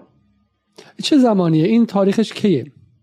ببینید این در مثلا تابستان دو هزار و یازده است، یعنی مثلا در تابستان نود از حدود آوریل یا می دو هزار و یازده ایران به طور فشرده وارد شده و داره تلاش میکنه که این مذاکرات رو به سرانجام برسونه. تابستان و پاییز دو هزار و یازده یعنی دو هزار و صد و نود که بیشتر تا تابستان هستش، در واقع در اواخر تابستان این امتیاز از سمت نظام تثبیت و قطعی شده، یعنی در چند جلسه رفت و برگشت این تثبیت شده. این خیلی دکتر عجیب در واقع. حالا من از شما عذر میخوام که شما تصویر ما رو نمیبینید، درسته؟ من الان دارم، شما رو دارم، تصویر من داریم. بسیار خوب. این نکته جالبیه که چون اگه ما به یاد بیاریم چه زمانی بود که اردوغان گفت که انشالله به زودی نماز جمعه رو در دمشق میخونیم؟ فکر میکنم الان باز میگم حضور ذهن دقیقی ندارم، این فکر میکنم مال ماه دوم سوم اگر اشتباه نکنم. این واقعا من اردوغان کار رو من تاریخ نخواهم. نه نه نه الان من کلی دارم میپرسم، شما ما امتحان که نمیخوایم شما رو، شما به شکلی دانشتون در کتاب‌هایی که نوشتین اثبات شده است. نه من میخوام به صورت کلی دارم میگم، شمایی میخوام داشته باشم.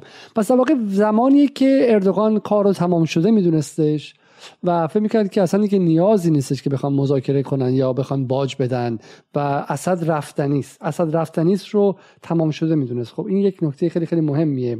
و دومش اینه که ما اخبار خیلی عجیبی اون موقع میشنیدیم، یعنی همون موقع مثلا فکر کنم نیویورک تایمز اخباری درباره گروه‌های دست جمعی پخش میکرد و فضا خیلی فضای ملتهبی بودش و فضا فضای عجیبی بود. یعنی ما از اسد همون موقع تقریبا داشتیم یک هیتلر تمام عیار میدیدیم، مثلا اتفاقاتی که در اوکراین داریم میبینیم این روزها. با میشه خیلی نگران کامنت ها نباشه های معصومی، خب برای اینکه برای اینکه رشته رو از دست میدیم. خب اجازه بدین که تو همین گفتگو دو نفره بمونیم، حالا کامنت ها رو برمیگردیم چون به هر کدوم از جایی میان. و در واقع بحث اینه که همون مثلا ما اتفاقی سر بوچا و غیره داریم در مورد اوکراین میبینیم، اسد یک هیولای تمام عیار بود که در تمام کشورهای عربی هم حتی بدتر از حتی بدتر از قذافی همه آرزوی به شکلی مرگ هر چه سریعتر و فرارش رو میدیدن. من میخوام دو تا سوال از شما کنم. تا اینجا سعودی ها کجا هستن؟ آیا سعودی ها وارد معارضه شدن؟ یک و دو، شما فرمودین که بخش‌های مختلف، اول این سوال جواب این تا من سوال دوم بپرسم از شما. ببینید عرض کردم سعودی‌ها در روزهای ابتدایی و در دو سه ماه حتی ابتدایی به شدت م... اساساً سعودی‌ها، سیاست منطقه‌ای سعودی‌ها و اماراتی‌ها ضد انقلاب بود، یعنی ضد انقلاب‌های عربی، معروفم به محور مضاد ثورات، یعنی محور ضد انقلاب در منطقه. با هیچ اتفاق مردمی در منطقه، چون جلسه اولم گفتم اساساً این نظام‌ها به دلیل ساخت استبدادیشون با هر نوع نظام دموکراتیک مخالفن به شدت و حراسشون بیشتر از هر چیز از این نظام مردم سالار و دموکرات هستش. پس آن چیزی رو که مردم در کف خیابان بخوان تغییر بدن به شدت و اینا تهدید هویتی و موجودیتی است. اما سوری ها در پرونده سوریه، سعودی ها بد... سعودی ها اصفهان بد... ببینید چرا پاشون به این شکل کشیده شد. دو تا دلیل داشت، یکی مسئله ایران بود، مهار ایران و کوتاه کردن دست ایران، ولی مسئله مهمتر به نظر من در اینجا مسئله رقابت با محور اخوانی بود، یعنی محور قطری و ترکیه. احساس می‌کردن که اگر دیر وارد بازی بشن بازی رو به قطری‌ها و ترکیه می‌بازن. فلذا از ماه دوم سوم کلا لعن سعودی‌ها، البته از قبل‌تر از این، شاید از ماه مثلا از اواخر آوریل ماه لعن سعودی‌ها عوض میشه، از ماه سوم چهارم از اردن شروع می‌کنن به حمایت معارضین و ارسال اسلحه و حمایت‌های رسانه‌ای جدی العربیه، الحدث و دیگران. و تقریبا بخش مهمی از تسلیحات و پولی که در واقع تزریق میشه از سوی سعودی‌ها هستش. حالا جالب شما این رو، من این چیزی که دوستانم پرسیدن اولین بار خواهید بگید چی هستش. سعودی‌ها اینجا که در تعارض با ترک‌ها وارد میشن، خب ببینید شما مثلا گروهی رو مثل جیش الاسلام دیخ گوش دمشق در قوطه شرقی ایجاد میکنن، گروه‌های مختلف رو یکپارچه میکنن، تسلیحات مختلف، پول سنگین رو تزریق میکنن.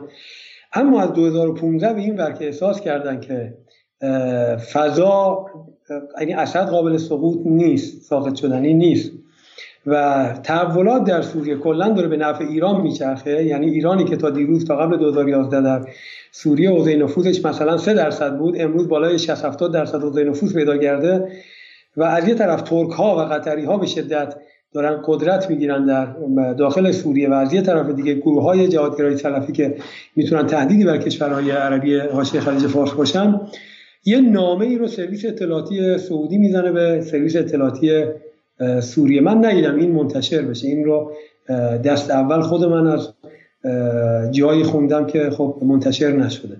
و در اون نامه یعنی این رو از زبان خود سعودی ها، یعنی از نوشته خود سعودی ها، این رو از زبان خود سعودی ها دارن میگن و در اون نامه رسما از سوری ها عذرخواهی میکنن و اعتراف میکنن به اشتباهی که کردن و قربانی و پیشکش این نامه هم، این جالبه که شما بدونید، میشه آقای زهران علوش، رهبر معارضی که تا دیروز بازوی در واقع یا مشت آهنین سعودی ها بود در بیخ گوش آیا بشار اسد برای ساعت دمشق، گرای آقای زهران علوش رو سعودی ها به روس ها میدن و روس ها میدن. اما طبق معمول ما میشیم تقصیرکار ما، یعنی در رسانه‌های معارض نگاه میکنیم میگن که ایران، پروازهای ایرانی گرا رو دادن، روس ها بمباران کردن. خیر، اینو شاید اولین بار بشنوید، هیچ جای دیگه چنین چیزی رو نبینید که آقای زهران علوش رو، محلش رو سرویس اطلاعاتی سعودی به روس‌ها زد به عنوان پیشکشی به نظام سوریه برای اینکه بتونه از شر در واقع معارضه‌ای که خودش ساخته و تمویل کرده راحت بشه تا بتونه مسائلش رو با نظام سوریه حل کنه. این چه زمانیه؟ این مال دو هزار و پانزده است. آره خیلی خیلی بعده. نه این بگه آشتی کنانشونه، درسته؟ این زمانی که من عرض کنم از دو هزار و یازده سوری سعودی از دو هزار و یازده، یعنی از ماه پنجم ششم به طور جدی وارد میشن. اون مال ما یک دو ماه اوله که در واقع یه مقدار سعی میکنن مسئله رو به طور مسالمت‌آمیز حل کنن، اعلام حمایت میکنن آقای بشار اسد. ولی از ماه تقریبا سوم به این ور، از اواخر ماه دوم ماه سوم به این ور، سعودی ها میبینن دارن از ترک‌ها و قطری ها عقب میافتن، اونها هم وارد فاز در واقع حمایت از معارضین میشن به طور مسلحانه با تزریق پول به طور رسانه‌ای. اگرچه در تمام این سالها اماراتی ها و سعودی ها، حالا اماراتی ها که کمتر وارد شدن در حمایت از معارضه، اما سعودی ها در تمام این سالها باز کانال ارتباطیشون رو با نظام سوریه تا اندازه باز نگه داشتن، چون اساسا سعودی ها در محور ضد انقلاب هستن. اگر میشه یک بار حداقل یک نفر بعد از این همه سال بگه که اون لحظه‌ای که بالا قوه عاقله جمهوری اسلامی می‌خواست انتخاب کنه، کفه ترازو چجوری چیز، سود و زیانی که برای ورود، اونم ورود در عرصه نظامی به یک کشور عربی که اکثریتش سنی هستن، در ذهن چی چه چیزایی بودش؟ خب آیا به این فکر کرد که آقا اصلا ما وقتی وارد چیم چه مضراتی خواهد داشت و آگاه بود از اتفاقاتی که ممکنه بیفته، اینکه تمام جهان اسلام و عرب و سنی و غیره علیه ایران بسیج چن یا غیر؟ ببینید، این نکته رو قبلش بگم، ایران یک حکمرانه، یک نظامه. سیاست یعنی انتخاب گزینه. یک شاعر، یه رمان نویس، یه پژوهشگر، یه پزشک میتونه هیچ گزینه‌ای رو انتخاب نکنه. من و شما اگر در منزلمون نشستیم میتونیم یه موضعی نسبت به یکی از طرفین داشته باشیم بدون آنکه گزینه‌ای رو مجبور باشیم روی زمین انتخاب کنیم. اما حکمران اینطور نمیتونه کار کنه. انتخابگری در ذات حکمرانی هست، یعنی پالیسی سلکشن آف چویس. سیاست یعنی انتخاب گزینه. محاله که شما حکمران باشید اما گزینه‌ای انتخاب نکنید و هر گزینه‌ای در واقع نکات مثبتی داره و نکات منفی. خب یعنی هیچ برای ما بگید اگه میشه، بسیار خالی گفتید، حالا برای ما سود و زیان رو بگید، لیست کنید برای ما سود و زیان رو.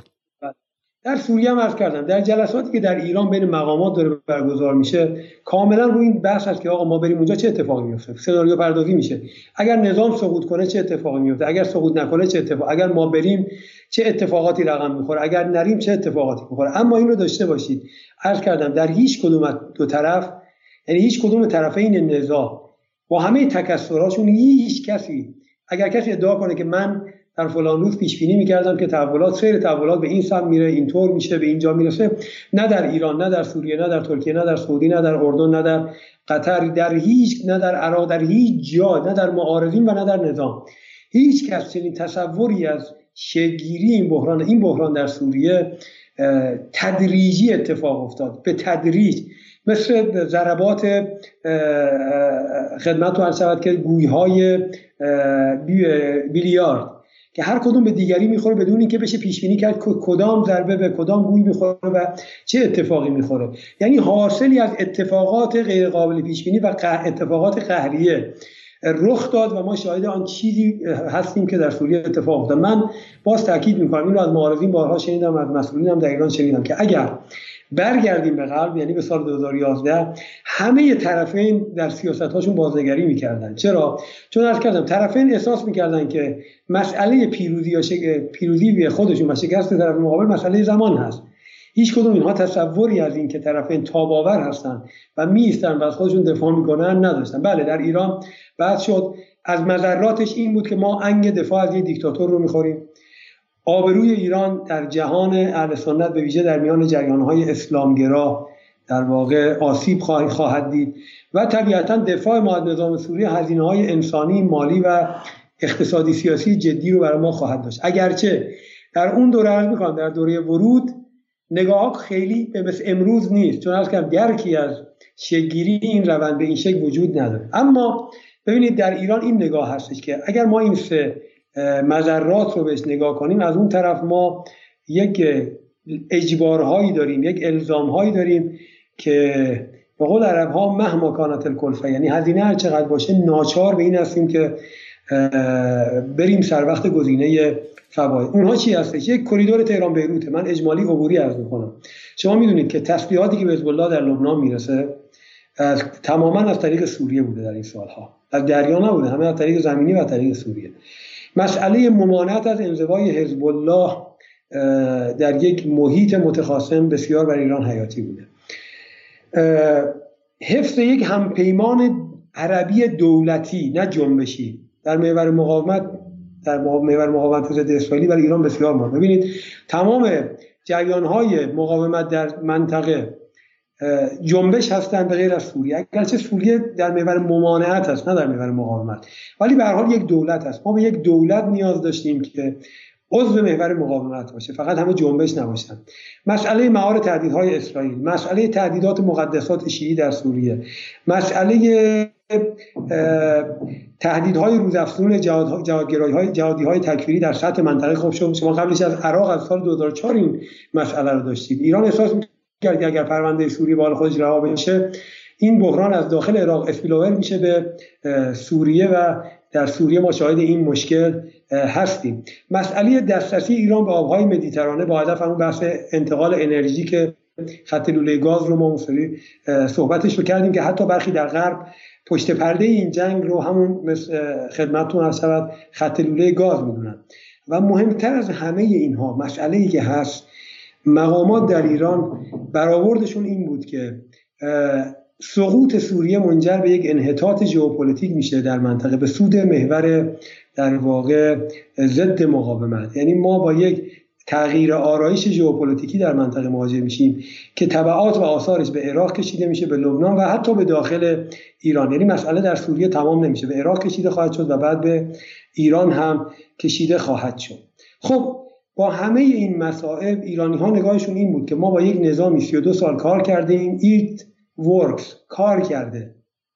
این نظام با همه مشکلاتی که من در جلسه اول گفتم، با همه فراز و نشیباش، ما در یک مسئله بهش نیاز داشتیم، در همون یک مسئله به خوبی تا اینجا با همه فراز و نشیباش جواب داشته. حالا شاید شما سوال کنید که با معارضین، همراهی با معارضین چه مشکلاتی داشت، چرا ایران نرفت با معارضین؟ ببینید ایران هیچ حرفی برای اینکه با معارضین همراهی کنه نداشت. در مذاکرات به صراحت به اینها گفته میشد که اگر شما در سوریه بالای کار بیاید، مسئله مقاومت، لبنان، حزب الله، حماس و فلسطین چی میشه؟ ببینید ایران توی مذاکرات به معارضین میگفت که ببینید ما، شما میدونید که ما ارتباطمون با نظام سوریه یه دلیل داره، مسئله مقاومت و اسرائیل هست.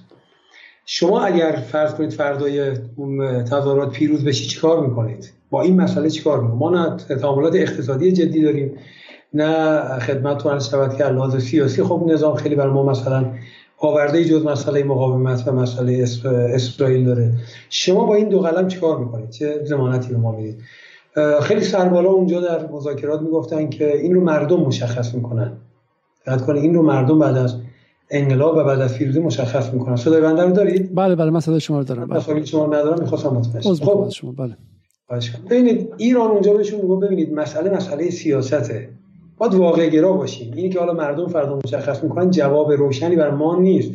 ما باید یک در واقع سیگنال های اطمینان بخشی بگیریم تا ببینیم اگر واقعا شما چیزا همون کار ویژه نظام سوریه رو بر ما دارید، خب چه اشکالی داره که ما از شما دفاع کنیم؟ ما میایم وارد بشیم. ما الان هم دنبال آشتی دادن شما و نظام و در واقع حل مسئله هستیم. اگر شما میتونید اون ضمانت رو به ما بدید، خب چه بهتر از یک نظام دموکراتیکی که پای مقاومت باشه. خب اما واقعیت این است، این حرف خیلی حرف فانتزی محسوب میشه. واقعا این در چنین حدی بود؟ بله با... کامل میگفتم که باید انقلاب پیروز بشه، مردم چه طرح تصمیمی میخوان مردم بگیرن، مردم ما نمیتونیم قول بدیم. بله خب ببینید ایرانی‌ها به معارضه چجوری نگاه میکردن، به معارضه سوریه چطور دارن نگاه میکنن. از یه جایی به بعد ایرانی‌ها به این جنبندی میرسن که اینها به دلیل تکثر اختلافات داخلی خودشون امکان این که بر سر یک الگوی یکسانی به تفاهم برسن ندارن. این امکان داره، یعنی کردها، عرب‌ها اختلافاتی با هم دارن که هنوز شاهدشیم، اسلامی‌ها و علمانی‌ها، سکولارها اختلافشونه، جریان‌های چپ و راست با هم اختلاف دارن، خود اسلامی‌هاشون با هم درگیرن، شقه شقه می‌کنن همدیگر رو. شما هم الان این اختلافات رو در مناطق‌های مختلف روسی، مصری، خدمتتون سعودی دارید می‌بینید، مناطق قاهره، مناطق ریاض، مناطق ترکیه، استانبول. همین امروز سر ماجراهای ارتباط با نظام که معارضین الان دارن نسبت فشار ترکیه اینو دنبال می‌کنن که برگردن به سمت مصالحه با نظام، دعوا و اختلافات اینها رو دارید به طور جدی می‌بینید. در تمام این سالها هم اساسا میتونیم بگیم اصلی ترین عامل عدم سقوط نظام اختلاف بین خود معارضه بود. این اگر واقعا این معارضه یک پارچه میشدن هیچ صدی جلوی این سیل رو نمیتونست بگیره، جلوی سیل این معارضین رو. این واقعیت که همه باید بشه، یعنی بزرگترین برگ برنده نظام سوری اختلافات بین این آقایون. نکته بعدی ایران نگاهی که به معارضه داشت این که اینها جسارت مقاومت رو ندارن، نه اینکه همدل نیستن، نه اینکه موافق، نه اتفاقا شما همین سوری‌ها در جنگ سی و سه روزه پشت حزب الله بودن، مردم از آوارگان لبنانی دفاع کردن، حمایت کردن. اما یک واقعیت هست، نخبگان انقلابی سنی در اون روزگار در اون روزگار در اون روزها جسارت پرداخت هزینه مقاومت رو نداشتن. شما نمونه بارزش آقای مرسی در مصر که میاد بالا، اون نامه معروفش به شیمون پرز، من نمیدونم شما دارید، به بینندگان نشون بدید اون نامه رو، با یک عبارت بسیار بسیار عبارت‌های بسیار دوستانه با آقای شیمون پرز. اصلا ضرورت نداشت شما به عنوان یک رئیس جمهور اخوانی حتی اگر می‌خواستید نامه دیپلماتیک بزنید، این نامه بیشتر به یک نامه دوستانه جواب داره تا به یک نامه در واقع دیپلماتیک. دوست عزیز و بزرگوارم، دوست دوست وفادار شما محمد مرسی. خب شما این رو نگاه میکنید میبینید که نه اینکه از مقاومت به مقاومت اعتقادی نداشته باشن، اما نگاهشون این هستش که ما توان پرداخت هزینه مقاومت رو نداریم، چون بیشتر نگاهشون به این هستش که ما باید مسائلمون رو با آمریکایی ها بتونیم حل کنیم. بخش مهم معارضه موجود، حکومت داری رو اینها بلد نیستن. این معارضه توان نگه داشتن حکومت رو نداره. تجربه بعدیش رو شما در همین آقای مرسی و آقای قمیشی دیدید. اینها حکومت رو سریع تحویل یک دولت لایق راستگرای مخالف مقاومت میدن یا به یک نظامی ضد مقاومتی و خودشون یا زندانی میشن یا از کشور فراری میشن. یعنی به اصطلاح نظام رو از ما میگیرند، از خودشون هم بعداً گرفته میشه و خودشون هم آواره میشن. ما نمونه بارزش رو در اتفاقات بهار عربی در مصر، تونس و اخیراً مغرب شاهد بودیم که اینها توان حکومتداری رو هم ندارن و محور مضاد ثوره سریعا میاد و بعد از اسقاط نظام سوریه و شکلگیری این نظام میاد این نظام رو ساقط میکنه و حالا یک عنصر مستبد، یک نظامی مستبد همسو با اسرائیل و آمریکا رو بالای کار میاره. یعنی برای مردم چیزی تغییر نمیکنه، برای مردم اون نظامی موافق مقاومت یا اون مستبد طرفدار مقاومت خارج میشه، یک مستبد در واقع مخالف مقاومت وارد سرکار میشه. حالا این وسط شش ماه یک سال هم یک نظام شبه مردمی میاد بالای کار. و نکته آخر، ایران به این توجه داشت که محورهای حامی معارضین، قطر، ترکیه، سعودی، امارات، اساسا به اینها نقش آفرینی مقاومت، اجازه نقش آفرینی مقاومتی نمیده. مسئله مسئله رقابت محورها بود. نظر شما آیا ترک‌ها اجازه میدادن که مثلا ایرانی‌ها بیان در سوریه که توسط اخوان اداره میشه یا توسط طرفداران ترکیه و قطر یا سعودی یا امارات داره دنبال میشه، اینها اجازه میدادن که ایرانی‌ها بیان از اینجا به عنوان یک کریدور برای حمل نقل سلاح به لبنان، به فلسطین استفاده کنن؟ آیا اجازه میدادن که ما بیایم اونجا با اسرائیل درگیر باشیم؟ و شما اصلا میبینید که مسیری که اینا حرکت کردن به سمت تطبیق و سازش بود. نتیجه این دیالکتیک این بود که از دید ایرانی‌ها سوریه تجزیه میشه، محور ضد مقاومت توی سوریه برنده میشه و در کل این اتفاق نقطه عطفی برای انحطاط ژئوپلیتیک منطقه آسیای غربی خواهد بود. یعنی مسئله مسئله مثلا حسن و تقی و نقی نیست، مسئله بشار نیست. شما به رسانه‌ها نگاه نکنید که ایرانی‌ها مدام تاکید میکنن که آقای بشار اسد باید بماند. شما برید با مقامات ایرانی صحبت کنید، آقا بشار ما اگر میگیم بماند به خاطر این هستش که نیست که مثلا حالا خودش خیلی خوشگله یا فلانه، به این خاطر که الان سیستم سوریه وصل به این فرده و این سیستم ژئوپلیتیک منطقه وصل به این کشور هست. یعنی این کشور اگر خارج شد از این جبهه، از این محور، از فردا شما شاهد در واقع غلبه دو محور یا ترکیه قطری هستید یا سعودی اماراتی هستید که این منجر به این میشه که لااقل حداقل از حوزه منافع ملی به سرعت تبعاتش فراگیر میشه در داخل ایران و ایران در یک حالت محاصره در واقع کامل قرار بگیره. شما شاهد این بودید که اگر در دو هزار و یازده در سوریه شروع شد، در دو هزار و دوازده دو هزار و سیزده در عراق همین اتفاقات استارت خورد در مناطق سنی نشین عراق و بعد کار به مسئله داعش رسید در دو هزار و چهارده و قبلش در ابتدای دو هزار و چهارده شش ماه قبل از سقوط موصل شما سقوط فلوجه رو داشتید. خب شما تصور کنید سوریه سقوط کرده، عراق سقوط میکنه، آیا ایران راهی به شرق و غربش خواهد داشت بعد از این سقوط؟ خب طبیعی هستش که اینجا ژئوپلیتیک منطقه به سود اسرائیل و به سود محور ضد مقاومت در واقع انحطاط پیدا میکرد و تجزیه میشد. در واقع حرف مطلب رو به مطلب این بود که نه شما خودتون این کاری نمیذارید که در واقع نظام بمونه، از ما زوال میارید، به قول ما از خودتونم زوال میارید، نمونه‌ای که بعدها در مصر و در تونس اتفاق افتاد. این دلیلی بود که در واقع ایران تصمیم گرفت بره در کنار نظام در برابر معارضه بیسته. پس ابتدا ایران تذکر داد، دوم لابی کرد، سوم در مقامی که دید به هیچ عنوان معارضه راضی به یک اصلاح سیاسی تدریجی که دو طرف رو حفظ کنه، یعنی هم مسئله مقاومت رو حفظ کنه هم مسئله دموکراسی رو در سوریه حل کنه و الا و لابد پاشو در یک کفش کرده که این نظام و علوی‌ها باید از ساختار سیاسی حذف بشن. ایران ناچار به این شد که در کنار نظامی که از لحاظ دموکراسی قبولش نداره، از لحاظ اسلام‌گرایی قبولش نداره، میدونه که این نظام در خیلی جاها بازیگر بوده اما مجبور میشه میشه به خاطر حفظ این ژئوپلیتیک در کنار نظام بیسته. و بدونید این جنگ برای ایران جز آسیب جدی به وجهه ایران در جهان عرب و خسارت‌های مالی و انسانی چیزی آورده جز بقای محور نداشت. خب آقای معصومی، من یک سوالی که می‌کنم این که این تصویری که شما میگید، حرفی که شما میزنید در مورد دلیل ورود ایران به سوریه، خب امرام که بالا معصومی زاره اینو میگه، در اونور خطم جواد اکبری میگه که نه از اول اینها می‌خواستن کار دیگه. مستندات شما برای این حرف چیست؟ اینکه نظام مطلع بود از خطرات به شکلی احتمالی و این نبود که نظام ژئوپلیتیک رو بر انسان‌ها غلبه داد، این نبود که نظام بگه آقا یه میلیون نفر که یه چی ده میلیون نفرم کشته بشن برام بر مهم نیست، سوریه رو باید داشته باشم. به ویژه اینکه در جهان عرب و در جهان اسلام ارجاع دائم میشه الان به جمله از آقای خامنه‌ای که گفته ما اگر در حلب نجنگیم باید در کرمانشاه و همدان بجنگیم و بخشی از جهان اسلام و بخشی از جهان عرب میگه که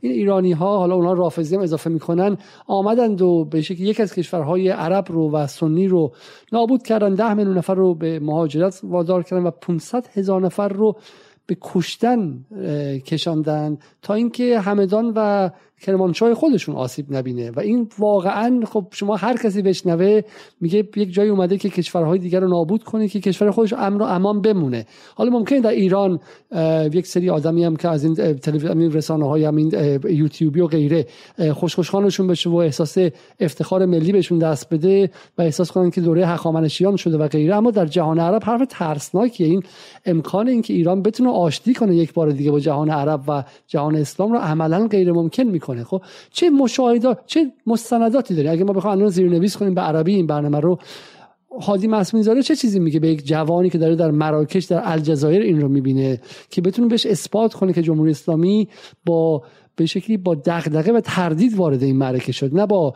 به شکلی با بیرحمی و فقط برای اینکه ژئوپلیتیکش حفظ شه؟ ببینید، حالا استناد به گزینشی به جملات برخی از رهبران سیاسی در هیچ جای دنیا درنظر میاد کار علمی نیست. حالا اینکه مثلا آیت الله خامنه‌ای در یه جلسه‌ای که فکر می‌کنم مثلا جلسه دیدار با خانواده شهدای مدافع حرم باشه چیزی رو بگم، این دلیل بر این نیست که منظومه فکری کامل یک دستگاه نظام در واقع این هستش. یعنی فقط همین تک دلیل بوده که ما رفتیم در سوریه بجنگیم که با جنگ وارد کرمانشاه یا این طور بخشی از دلیل باشه، بخشی از اون دغدغه ذهنی باشه. اما سوال، فرض کنید که در گوشه ذهن یک مقام ایرانی فقط و فقط همین بوده. من سوالی که از اون جوان از معارضین سوریه همیشه میپرسم، از معارضین عرب ضد ایرانی در جهان عرب، همیشه در تعاملات مستقیم هم، حالا چه مجازی چه حضوری، بهشون میگم این هستش که شما چه کردید که دغدغه ایرانی این شده که ولو اینکه به قول خودتون یه میلیون آدم کشته بشه کار نرسه به اینجا که پنج میلیون در ایران کشته بشن. عرضم من اینو بهشون میگم، میگم آیا ایران در چندین ماه تلاش نکرد که از طریق یک با حل و فصل مسالمت آمیز سیاسی بین معارضه و نظام مسئله رو حل کنه؟ شما میگید نظام کش، میگیم آقا ما هم به شما داریم میگیم نظام میکشه. نظام به خاطر اون عقلیه تاریخی اصلا وحشت داره از اینکه شما دوباره بالای سر کار بیاد، چون در یه دوره‌ای، در دوره چند صد سال، شما آنقدر از این طایفه کشتید که این طایفه بسیار بسیار لاغر شده.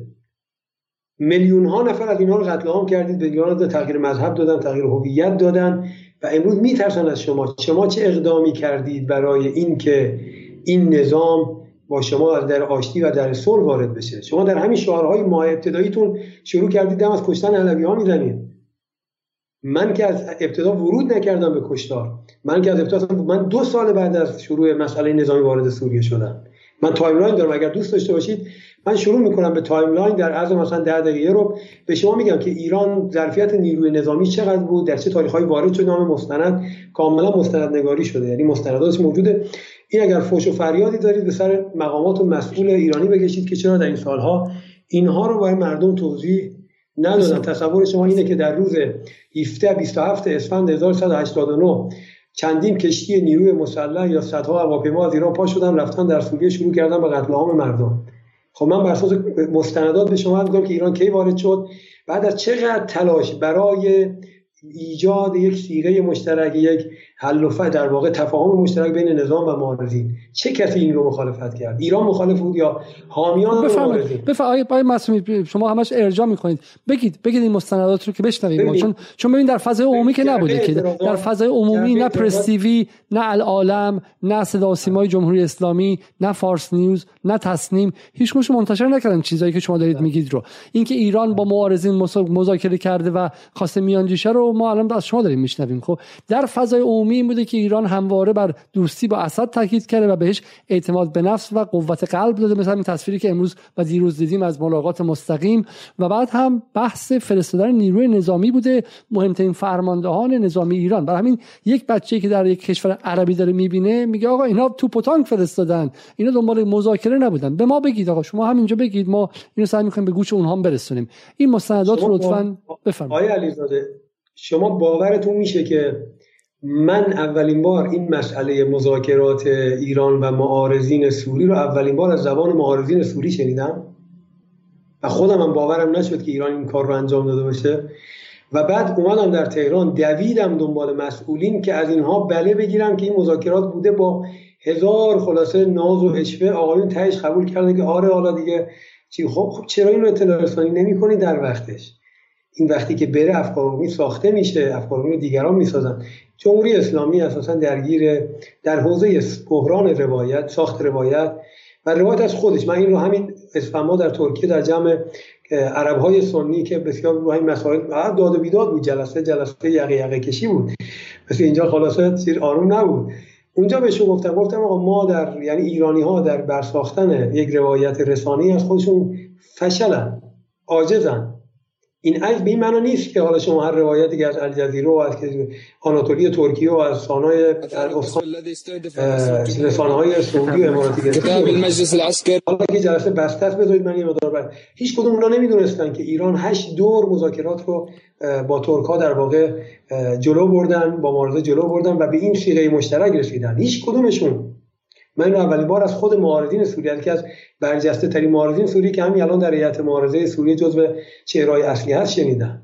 کشتم خودم در تهران که آقایون اعتراف کنن، مثلا فکر می‌کنم زیر زبونشون می‌خوام بکشیم که مثلا این حرف حرف محرمانه‌ای است یا سری است یا چیزی است. خب این دیگه تقصیر من معصومی نیست. این رو هرچی داد و فریاد دارید در سر مسئولین و رسانه‌های نظام. انگیزشون چی بوده؟ از اینکه از اینکه نیام بگن انگیزشون چی بوده؟ ببینید در ببینید من نمیدونم، چیزی که میفهمم اینه که اصلا در جمهوری اسلامی چیزی به نام افکار عمومی اهمیتی نه داریم یه حالا کار میکنیم، میشه دیگه، چه حرفی بیم حرف بزنیم. اصلا اصلا درکی از قدرت نرم جنگ حرفشو میزنن، درک واقعیش وجود نداره.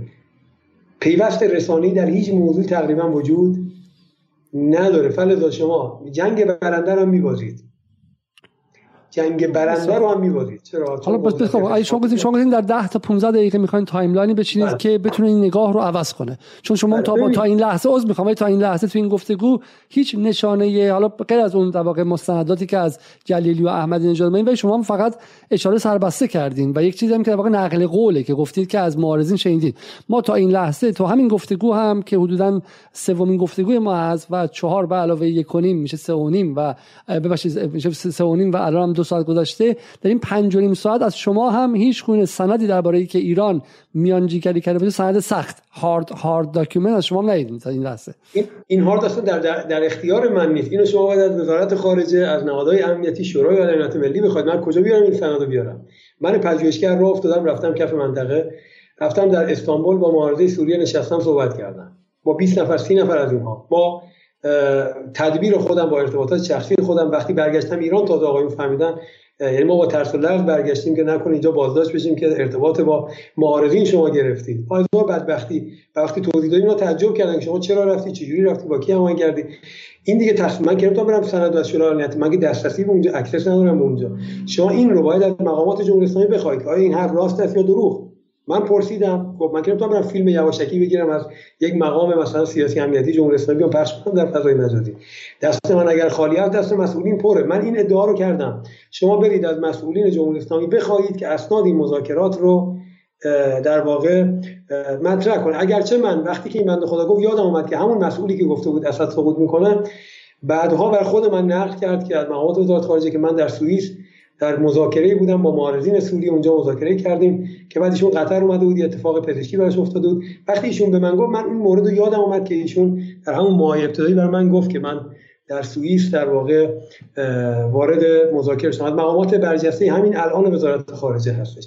اینو از من نخواهید آید. این رو من حالا من بعد باز بس حالا حالا اون مکتوبش به شما بس حالا بس دو تا میخوام اول تایملاین شما بشم. قبل از اون ببین، در ماهای اول بشه انقلاب سوریه، ما تصاویری که میدیدیم، بسیاری از تصاویری که از کمپ های فلسطینیا میدیدیم و اینا اتفاقا اسد رو محکوم میکردن به سازشگری. اینها علیه اسد بودن، چون میگفتن که اسد اهل مبارزه واقعی با اسرائیل نیست، بلندی‌های جولان رو ول کرده و اگرچه وارد سیاست نورمالیزاسیون یا باشون تطبیع فکر کنم به عربی میشه یا عادی سازی روابط نشده، اما سیاست مقابله جدی هم نیست و ما اگر بیایم ما می‌خوایم بریم چم زمینامون رو پس بگیریم. خب و صدها هزار فلسطینی داخل سوریه بودن و و ما اینکه شما بگید که آقا جمهوری اسلامی گفته که چم این اینها اگر بیان میرن دنباله بشه که عادی سازی رابطه و مقاومت از بین میره، من متوجه نمیشم. من میفهمم که اگر اونها بیان، احتمال این که رابطه ایران و لبنان قطع شه و ایران بتونه به شکلی عمق استراتژیکش رو روی اسرائیل از دست بده، این موضوع مهمیه. اما اینکه لزوما اینها ضد فلسطینی بوده باشه، ضد ضد اسرائیلی نبوده باشن و دنبال عادی سازی باشن رو من باور ندارم. میتونین به ما نشانه‌ای بدید محکم از من که عرض کردم اینا نه من اتفاقا عرض کردم اینا از ذاتشون کاملا ضد اسرائیلی ان. حالا فلسطینی‌ها رو شما از این ماجرا جدا کنید، چون اساساً اقلیت مهاجر فلسطینی طبیعیه که دنبال زمینش هست، دنبال اینه که بره بجنگه، بره برگرده به کشورش. ما در خصوص معارضه سوریه صحبت می‌کنیم. مثلا اون معارضین فلسطینی نیست که البته مسئله معارضین فلسطینی مسئله بسیار پیچیده است.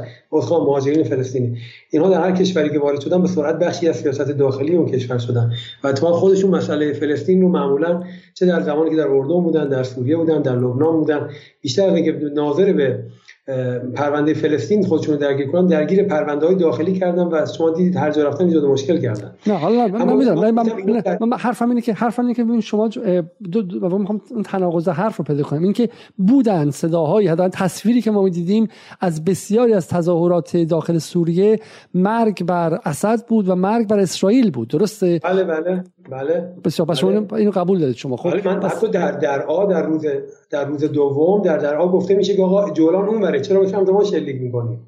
خب در روز اول یا روز دوم تظاهرات ها، خب من که گفتم اینا در متن خودشون توده مردم رو جدا کنید. من واسه واسه توده توده مردم در سوریه توده به شدت ضد اسرائیلی، به شدت اهل مقاومت هستن، حتی اونهایی که امروز با ما معارض هستن. ما از مردم صحبت اینجا عرض کردم، مردم سوخت انقلاب ها هستن. آن کسی که مهندسی میکنه بعد از اینجا رو، آن کسی که توان اداره و مهندسی داره و فضای کلان سیاست رو قرار فردا مدیریت و اداره کنه، توده مردم نیستن، شبکه نخبگان و حامیان خارجی هستن. من شما میگید آقا، من میگم اینا در دل خودشون ضد اسرائیلی هستن، اما در میدان عمل، من بارها به خود معارضه سوریه گفتم، نظام سوریه انقدر ضد اسرائیلی نیست که شما ضد اسرائیلی هستید. اما نظام سوریه در این چهل سال هزینه‌های سنگینی داده در کف عمل، در روی زمین و در عمل اومده مقابل اسرائیل هزینه داده. فرق شما و نظام اسرائیلی، شما در دلتون ضد اسرائیلی ترید، اما در عمل به دلیل اختلافاتتون، به دلیل یک عقلیه‌ای که اصلا حاضر به پرداخت هزینه نیست، می‌خواد هم اسرائیل هم آمریکا رو راضی نگه داره، هم اسلامش رو حفظ کنه، به دلیل وابستگی‌های نسبیتون، نمیگم مطلق، وابستگی نسبیتون به محورهای منطقه‌ای، اساساً اونها به شما اجازه نمیدن که شما یک پالیسی و سیاست میدانی ضد اسرائیل رو دنبال کنید. میگید نه آقای علیزاده، میگم در مصر اینا چیکار کردن؟ یک سال در مصر ادعا میشه، مگه در جمهوری اسلامی چیکار کردن؟ مگه جمهوری اسلامی روزی که پیروز شد رفت نزد آمریکایی شد؟ الان اسناد اومده که آقای خمینی در پاریس با آمریکایی‌ها گفته که آقا ما شما رو تهدید هم نمی‌کنیم. یک سال بعد که مستقر شد و خیالش راحت شد، سفارت آمریکا هم رفت اشغال کرد. ادعایی که گفته میشه این که اخوان در ذاتش ضد اسرائیلی بود. شما از مرسی که به یک بند وصله تقاضا نباید داشته باشید که بیاد بلافاصله مقابل اسرائیل هم بیسته. جلوی اسرائیل جلوی اسرائیل نایستاده یک شب با کودتای پول سعودی و غیره و و چراغ سبز آمریکا و اسرائیل از بین بردنش، چه بسا جلوی اسرائیل هم محکمتر ایستاده بود. اما گفته میشه، حالا حالا که این بحثا رو فرضی انجام میدیم و بدون سند، گفته میشه که اگر گفته میشه که اگر محور اخوان مانده بود، اردوغان و مرسی و به شکلی در سوریه هم دست اخوان افتاده بود و در تونس هم قنوشی بود و غیره، اتفاقا این اردوغان نه به خاطر اینکه حالا اصول ضد اسرائیلی داره، اما این اردوغانی که داعیه خلافت جهان اسلام رو داره و هر وقت لازم میشه برای منافع پاپولیستیش پرچمدار مسئله فلسطین میشه و میخواد خلافت اسلامی رو احیا کنه، چه بسا همین همین محورهای اخوان در این کشورها بزرگترین خطر برای اسرائیل بودن. الان خطر برای اسرائیل بیشتره که جهان اسلام از ایران و حزب الله و اسد متنفره و اخوان و وهابی مشغول کشتن، یا به فرض اگر تمام این کشورهای سنی در اختیار اخوان قرار می گرفت، تونس، مصر، سوریه و بعد هم چه میدونم چه مثلا لبنان و حماس هم که حالا سابقه اخوانی داره، آیا این خطر بزرگتری برای اسرائیل نبود؟ ببینید، من ما شما میگید فرضی، من دارم کد به شما میدم. کسی از آقای مرسی توقع نداشت که ضد اسرائیلی بیاد امروز با اعلام جنگ کنه. هیچ کسی، کم اگر جمهوری اسلامی در این چهل سال از نظام سوریه توقع داشته که بیاد سرقدی جولان وارد جنگ بشه. اساساً یکی از محدودیت‌های ایران که در سوریه پاسخ اسرائیل نمیده، این دلیله که میدونه نظام در خودش اراده و توان مقابله با اسرائیل نمیده. خب ایران فشار روش نمیورده. اتفاقاً ایران کاملا به موضوع منطقی نگاه میکنه، میگه اصلا توانایی. اما این توقع هم نمیره که شما یه نامه فدایت شون با آقای پرز بزنید. اما این توقع نمیره که شما قراردادهای انرژی تو تمدید کنید. این توقع نمیره که توقعی میره که شما حداقل سفیر به اسرائیل اعزام نکنید. نه، توقع میره که حداقل وفاداران به اسرائیل رو در ارتش تصفیه کنید، چیزی که ایران با آقای مرسی در همون ماه اول گفت. گفت اینها رو توقعی میرفت که شما یک ارتش موازی ایجاد کنید که نتونه کودتا کنه. نمونه دوم، شما میگید آقا چون سند نیست، شما رفتار اخوان در مغرب رو ببینید. پرچمدار تطبیع در اخوان و برقراری روابط در مغرب ببخشید و برقراری روابط با اخوان با اسرائیل همین حزب حاکم اخوانی بود که به محض اینکه این قرارداد سازش رو امضا کردن از کار برکنارشون کردن و اینها رو هم انداختن بیرون. چه کسی از دولت اخوانی مغرب توقع داشت که بیاد وارد فرآیند سازش بشه؟ اینو توجه کنید، شما دارید همه چیزو میگید سر وقت اخوان. معارضه در سوریه متکثرتر از این حرفاست. یه یه بعد محورش به سمت قاهره بود، یه محورش به سمت سعودی و امارات، یه محورش به سمت ترکیه و اخوان هستش. شما حتما این رو از من میپذیرید که محوری که به سعودی و امارات نزدیک بودن که خودشون به سمت تطبیع رفتن و سازش رفتن این سالها، هیچ وقت ازشون مبارزه با اسرائیل در بسیار خوب، حالا باشه، من من مبارزه با اسرائیل از شما میپذیرم. بسیار خوب. اما ترکیه اما ترکیه اما محور اخوانی اما محور اخوانی محور اخوانی از نمونه مرسیشو گفتم. در تونس آقای راشد القنوشی در همه این سالها چیکار کرد در پرونده؟ کسی توقع نداشت بجنگه تونس. اما مواضع اینا، حداقل مواضع سیاسی، آیا شما بیشتر درگیر با مسئله شیعه بودید اونجا در داخل؟ درگیرای داخلی توقع می‌رفت که حداقل در مسئله اسرائیل و فلسطین جدیت بیشتری، حمیت بیشتری داشته باشید. من یک کد دیگه به شما بدم. در تمام این سالها که این هم آقای اردوغان این پرونده فلسطین رو گرفت سر دستش و شعار داد، امروز وضعیت حماس در ترکیه چی هستش؟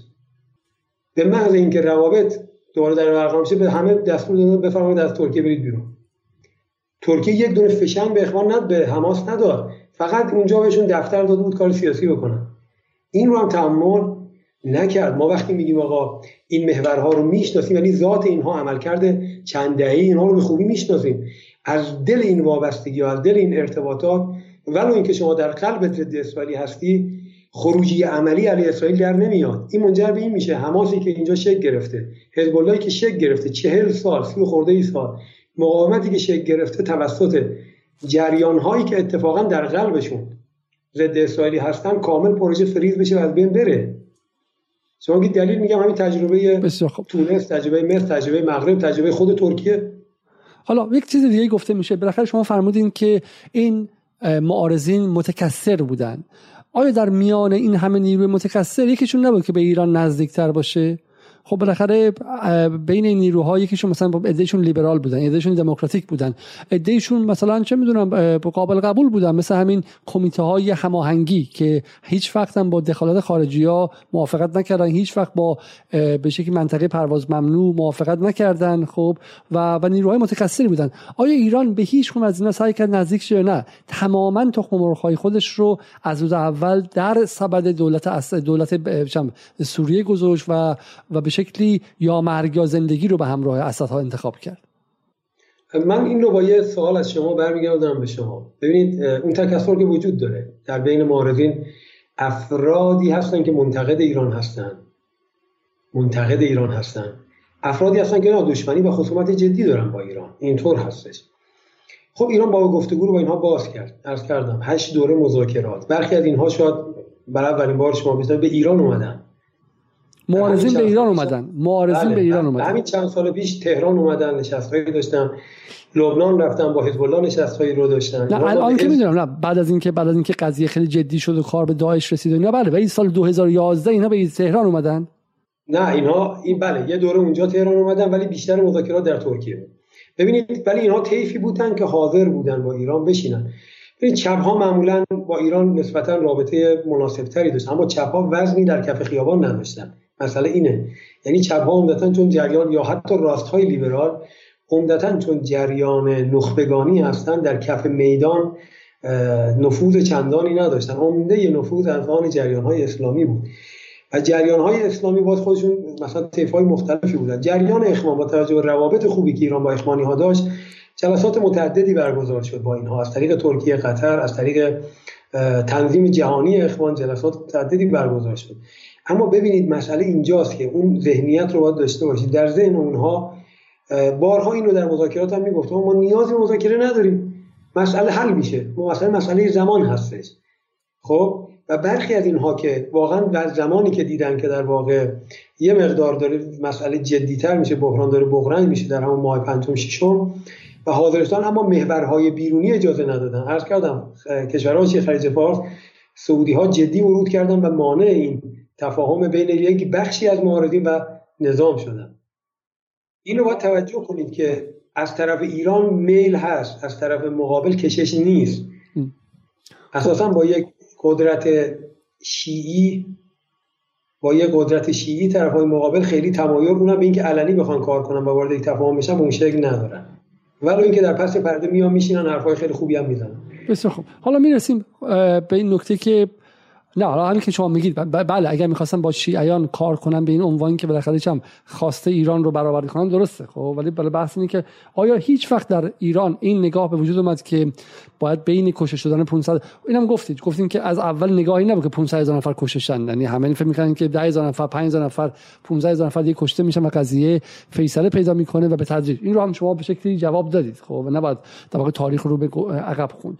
برگردیم به سر تایملاین ایران و اون که بین فرستادن رادان و احمدی مقدم برای به شکلی ماشین آبپاش تا فرستادن قاسم سلیمانی و همدانی، سردار همدانی، شهید سردار همدانی و با به شکلی نفرات مسلح چه اتفاقی افتاد در اون زمان؟ در این تایملاین به ما بگید چه اتفاقاتی روی زمین سوریه افتاد و چه اتفاقاتی در ذهن رهبران ایران افتاد؟ ببینید ایرانی ها هرکم در چند ماه اول هنوز مرددن که آیا نظام بشار میماند یا نمیماند، یعنی تقریبا کمتر کسی پیدا میشه که اعتقاد داشته باشه که نظام ماندنی است، ولی اونایی که میگن باید بریم و مقاومت کنیم و بیستیم دفاع کنیم، حالا خاطر اینکه به تأخیر بیفته تا ببینیم بعدم چی میشه، به حال شش ماه بعد با تأخیر به سقوط بشه ممکنه نتایج و پیامدهای بهتری داشته باشه. اما این عقلیه عام وجود داره که نظام ماندنی نیست، جز تک و توکی چند نفری شاید محدودی در ایران معتقد باشن که خیلی بسیار بسیار. من که هر کسی رسیدم به هر کسی خوردم در اون سالها نگاهش این بود که نظام سوریه هم مثل نظام دیگه رفتنه. اما هجدهم مارس دو هزار و یازده جرقه اعتراضات به شکل جدی میخوره. ببینید ایران در ماه دوم سوم مستشاران نیروی انتظامی رو ارسال میکنه اونجا. ما تا قبل از بیست و هشتم تیر ماه هزار و سیصد و نود و یک که انفجار مقر مقر امنیت ملی سوریه و آغاز عملیات برکان دمشق از سوی مبارزه سوریه هست، خب فقط تعداد تقریبا بیست نفر مستشار و نیروی اطلاعاتی در سوریه داره ایران. یعنی اینو دقت کنید، ما قبل از بحران سوریه یک مفهومی داریم به نام سپاه سوریه. کار سوریه چیه؟ صرفا لوجستیک حمایت از حزب الله لبنان. پایگاه‌هایی داره در سوریه، اصلا کاری به سوریه نداره. عرض کردم سوریه از ایران خواستن هیچ کاری به داخل سوریه نداشته باشه، فقط شما حزب الله رو ساپورت کنید، حمایت کنید، مسئله مقاومت. این سپاه هر چقدر پرسنل داره صرفاً درگیر مسئله لبنان و ساپورت حزب الله و حزب الله. ما سپاه سوریه به معنای سوریه سوریه که بعد از جنگ سوریه آغاز میشه نداریم. ما تا قبل از یعنی در سال نود در دی ماه دی ماه میشه ماه دهم درسته یا بهمن ماه؟ بله دی ماه دی, دی ماه دی میشه ماه دهم. بله دی ماه نود یعنی حدود تقریبا یازده ماه بعد از آغازش اولین هسته نیروی ایرانی در سوریه شکل میگیره که زیر حدوداً بیست شاید حدوداً هم فکر میکنم هشت نفر یا یازده نفرن کلا از نیروی ستادی تا نیروی در واقع اطلاعاتی. همین های همدانی هستش، فرض کنید یه مسئول اطلاعاتی داره، یه مسئول مثلا ستادی داره، یکی تایپیست در یک دفتر بسیار کوچیک در دمشق. اینا کارشون رو در یازده ماه بعد بحران شروع، یعنی تا یازده ماه بعد از بحران ایرانی‌ها هیچ نوع حضور حتی از نوع مستشاری در سوریه ندارن. یعنی اولین گزارش اطلاعاتی در دی ماه سوریه در دی ماه هزار و صد و نود از سوریه ارسال به تهران میشه که در سوریه داره چی میگذره. اولین گزارش اطلاعاتی در دی ماه هزار و صد و نود دور ارسال میشه به تهران که چی. خب ما بیست و نه مسمی خیلی حرف مهمیه، من میخوام اینو تامل کنیم. اگر همین موضوع مشخص شه به نظر من حالا چون این دو ساعت و سی و پنج دقیقه هم که مخاطب اینجا ما بوده شاید ارزشش باشه. شما واقعا مستندن، یعنی در این سالهایی که بودید شما فرد مذهبی هم هستید، حالا واقعا هم شما میگم در تمام این سه قسمت شما دیدن که نگاهتون با نگاه رسمی یکی نیست. این رو به باور خودتون همه اتفاق افتاده، یعنی میشه گفتش که من ندیدم قبل از اون سندی. واقعا جمهوری اسلامی ایران با رابطه سی و سه ساله با نظام بعثی سوریه تا دی نود هیچ حضور مستشاری نداشتش. این قابل باوره؟ حالا بهتون میرسم. تهدیدهایی که ایران نهایتا مجبور میشه، حالا من دو سه تا مورد رو شما میگم که اساسا تعامل نظام سوریه با ایرانی‌ها به چه شکله. دو سه تا فکت به شما میدم، اینا در حال چاپه، یعنی از خاطرات برخی از مستشاران ایرانی. میگم فریادتون رو سر نظام بکشید، سر من نکشید، از من سند نخواهید، آقایون رو قانع کنید که این خاطرات رو منتشر کنن. اینا داره منتشر میشه، اگر به سانسور و ممیزی نخوره که فرمانده ایرانی اونجا در روز اولی که رفته چه اتفاقاتی براش میفته، چطور نظام سوریه پسش میزنه، اصلا قبولش نمیکنه به عنوان یه کسی که بیاد کمکش کنه. عرض کردم نظام اعتماد به نفسش بسیار بالاست. حالا تا قبلا من اجازه بدید بگم خود این مسئله همه یکی یکی در ببینید بیست و نه دی نود شما اولین شهید ایرانی در سوریه است. آقای محرم ترک اصلا یک سال یعنی تقریبا یازده ماه بعد شروع یا ده ماه بعد تظاهرات ها ایشون در یک پادگان آموزشی بر سر یک انفجار، اون مربی تخریب هستنشون، بر سر یک انفجار یک می در داخل اتاقش در واقع ایشون به شهادت میرسه. تا قبل از این شما هیچ شهیدی در سوریه نداری، یعنی ده ماه بعد این در یک پادگان آموزشی در یک اتفاق ایشون شهید میشه. میریم تا تیر نود و یک. در نود و یک اولین بار من خودم در لبنان بودم، اون بر شدم رفته بودم لبنان. حزب الله جلسه افطاری ماهانه‌ای داره در در لبنان، در سالانه‌ای داره در لبنان که عمدتاً طیف‌های شیعه و سنی مختلف رو دعوت میکنه. اونجا در تیر ماه نود و یک آقای ابراهیم امین السید، یعنی بعد از بیست و هشت تیر ماه بود، ببخشید اوایل مرداد، یعنی حدود یه هفته در روزی از انفجار مقر امنیت ملی گذشته بود. خب من چون بر پایان نامم رفته بودم در خصوص روابط عمل و حزب الله و اونجا تونستم مصاحبه‌ای بکنم. اون افطاری با کسی بودم، مصاحبه داشتم، گفت بیا بریم جای افطاری است. من نمی‌دونستم ماهیت افطاری چی. رفتم اونجا دیدیم اینجاست. اون افطاری معروف حزب الله است. آقای ابراهیم امین السید در اون جلسه ابلاغ کرد به نزدیکان سنی حزب الله، به دوستان سنی مذهب حزب الله در لبنان که ما به این دلیل که مقدساتمون در خطره و به این دلیل که نظام سوریه رو در خطر می‌بینیم دیگه مجبوریم ورود کنیم. ما تا الان ورودی نداشتیم به سوریه، ولی از امروز به بعد مجبوریم وارد سوریه بشیم و این رو به شما ابلاغ میکنیم، مخفی هم نمی‌کنیم، اهل قایم کردن هم نیستیم، حرفمون رو رک میزنیم و به شما ابلاغ میکنیم. در همون بیست و هشت تیر ماه آقای حاج قاسم سلیمانی، سردار سلیمانی با یک هواپیمای هفتصد و چهل و هفت با حدود بیست بیست و پنج نفر وارد دمشق میشه. یعنی اون هفت نفر قبلی بودن، هشت نفر تا یازده نفر، اون روزای دقیق ندارم، بیست بیست و پنج نفر نیروی جدید همراهشون در بیست و هشت تیر ماه هزار و سیصد و نود و یک بعد از انفجار مقر امنیت ملی سوریه و شروع برکان دمشق که در واقع میرفت که دمشق سقوط کنه، ایشون با بیست بیست و پنج نفر وارد سوریه میشه که اینا توشون نیروی ستاد هست، نیروی صف هم هست. خب حالا آیا معقوله که یک سیستم نظامی با بیست و پنج نفر آدم، ده تا مطلب سی و پنج نفر آدم یک نظام رو نجات داده باشه؟ خب میریم تا بهمن و اسفند نود و یک. اولین شهید ایرانی در درگیری ها یه بسیجی هستش. در ده بهمن نود و یک علی عسکری مال شهر کرد، جوشکاره، کار ساختمانی میکنه. ایشون خودش با پول خودش از ایران پاشو دوم اومده رفته اونجا به صورت بسیجی، به صورت غیر سیستمی داره میجنگه و ایشون اولین شهید ایرانیه که در زینبیه شهید. پاسدار هم نیست، میتونید تو اینترنت سرچ کنید بیاد اطلاعاتش. خب اینم یه داستانی داره که این داستانش هم به نظرم تا یک دو سال آینده سال آینده چاپ بشه، داستان اصلا حضور ایشون در سوریه.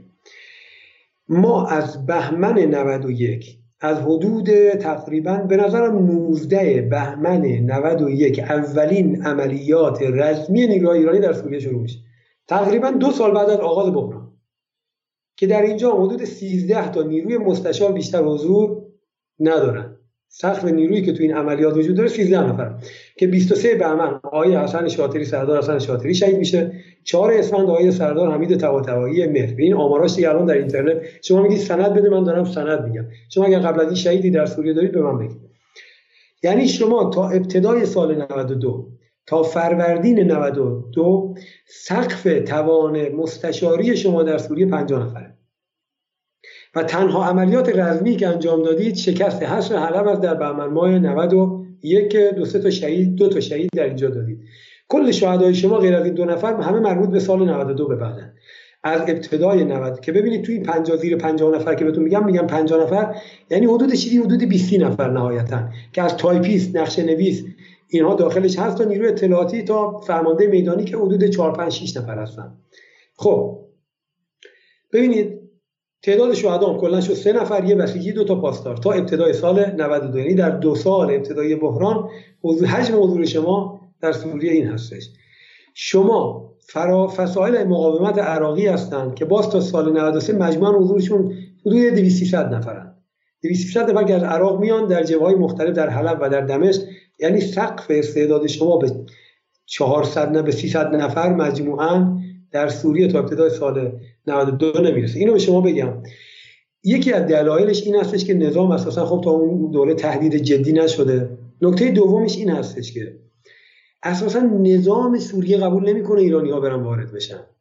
وارد مرحله بشن. مثال بزنم، فرمانده ایرانی، همین فرمانده‌ای که چند وقت پیش مثلا عوض شد و برگشت، ایشون پا میشه میره دیدار با وزیر دفاع ایران و تقاضای امکانات میکنه برای اینکه بتونه گروه‌های مردمی رو سازماندهی کنه برای دفاع نظام. وزیر دفاع سوریه رد میکنه.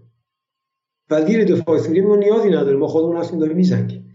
و این فرد خودش پا میشه میره لاذقیه، از طریق یک فرد معمم شیعی در اونجا به یک افسر علوی وصل میشه. اون افسر علوی که خب لاذقیه رو در تهدید میبینه، با اختیارات خودش به دلیل نزدیکی که با بشار اسد داره، لحاظ فامیلی امکانات در اختیار میگه بیاد در این محور به ما کمک کنه، یک فرمانده خودش.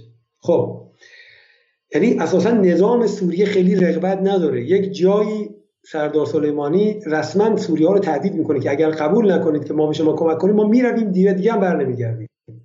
و این پیام رو از طریق یه واسطه‌ای با بشار اسد میرسونه. اسم اون فرد واسطه رو من دارم اینجا، که اگر شما دیگه نخواهید که ما به شما کمک کنیم، ما جمع میکنیم همین تعدادی هم که هستیم برمیگردیم میریم ایران. مجبور میشه به نظام سوریه رو تهدید کنه. در اواخر سال نود و یک که نود و یک اونجا دیگه آقای بشار اسد زیر بار میره که ایرانی ها بیان، که از ابتدای فروردین نود و دو نیروهای فاطمیون وارد میشن. بعد نیروهای که مجموعاً تا خرداد تعداد استعدادشون شصت و شش نفره، کل نیروهای افغانی تا در فروردین تا خرداد نود و دو شصت و شش نفر. اردیبهشت نود و دو حزب الله ورود میشه، وارد میشه بر آزادسازی عملیات القصیر، یعنی دو سال و سه ماه بعد از آغاز بحران اولین حضور نظامی رسمی حزب الله در بحران سوریه. قبلش حزب الله پنج تا شش نفر نیرو داره در سید زینب، یعنی در سید زینب برای دفاع سید زینب. و تیر ماه نود و دو حزب الله وارد میشه به خالدیه حمص. این نکته رو هم بگم، ایرانی ها تا فروردین نود و چهار مجموع استعدادشون در سوریه زیر دویست نفره. تا فروردین نود و چهار تا فروردین نود و چهار مجموع استعداد نیروهای ایرانی دویست مستشار در کل سوریه، که البته وارد ماموریت رزمی هم دیگه در این دوره از نود و دو تا نود و چهار شدن. از نود و چهار از شهریور نود و چهار هستش که به صورت گسترده نیروها اعزام میشن برای آزادسازی حلب و ادلب. یعنی من میخوام این رو به شما بگم که نظام تا حدود سال نود و چهار، یعنی تا اردیبهشت و خرداد نود و چهار که تدمر سقوط کرده و دیگه داره جدی میشه فضا، یعنی داعش ورود جدی کرده از اون و جبهه النصره ادلب رو ساقط کرده، در جنوب معارضین مستشام ساقط کردن، در شرق داعش اومده تدمر و تا نزدیک حمص اومده، حضور ایرانی ها عملا زیر دویست نفر هست، یعنی زیر دویست یا زیر دویست نفر، که اینها بهتون میگم دویست نفر مثلا صد نفر اینا ستادی هستن، یعنی نیروی انسانی، نیروی تایپیست، نیروی شاید کمتر از صد نفر در جبهه میدانی حضور دارند. حالا من سوالم این هستش که اگرچه این نیروها کیفی هستن، اگرچه قوت قلب هستن، اما نظام یک تاباوری در این سالها از خودش نشون داده و بعد حزب الله و ایران ورود کردن به کمک نظام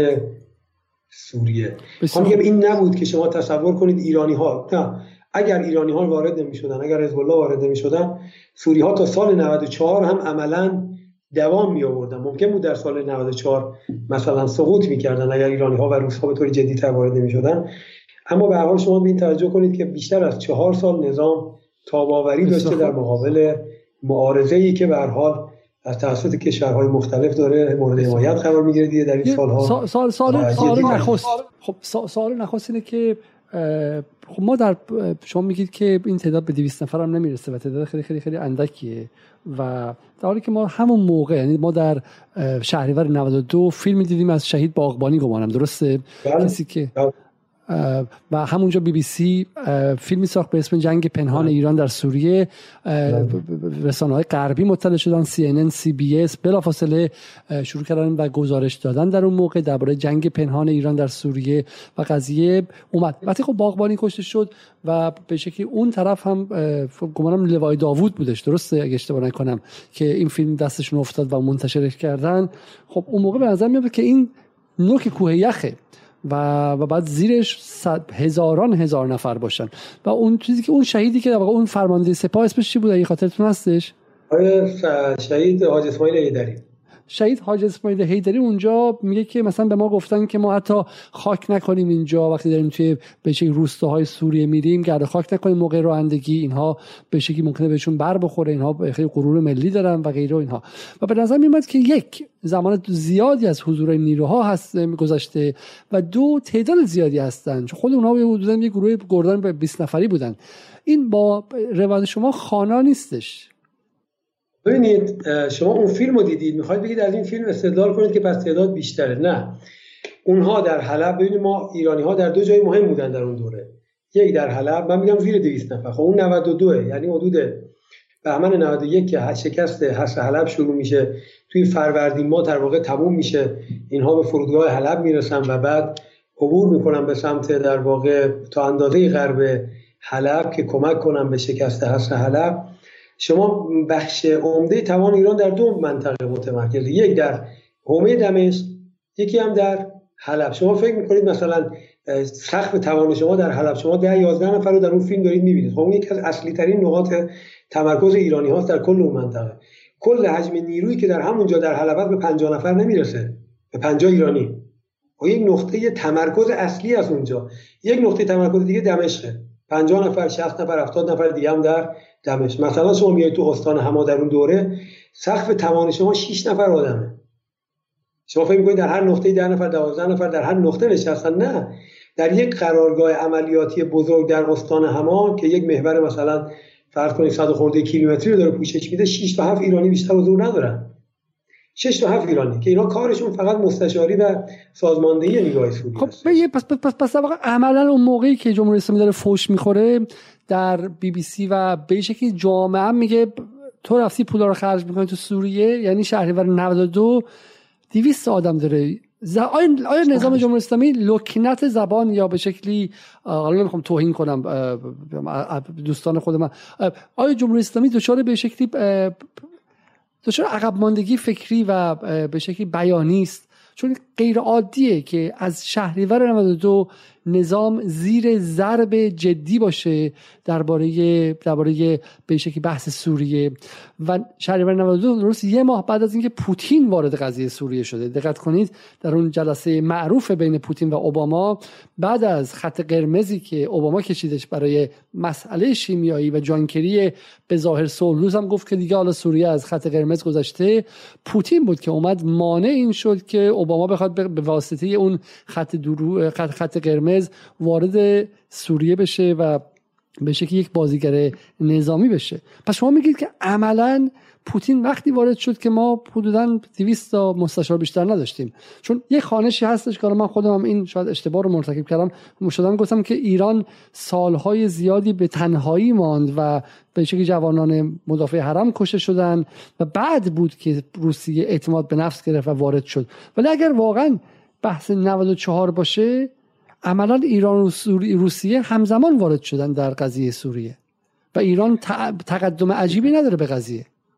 نه ببینید، این نباید منجر به این برداشت اشتباه بشه که نقش ایرانی‌ها چون دویست نفر بودن کم بوده.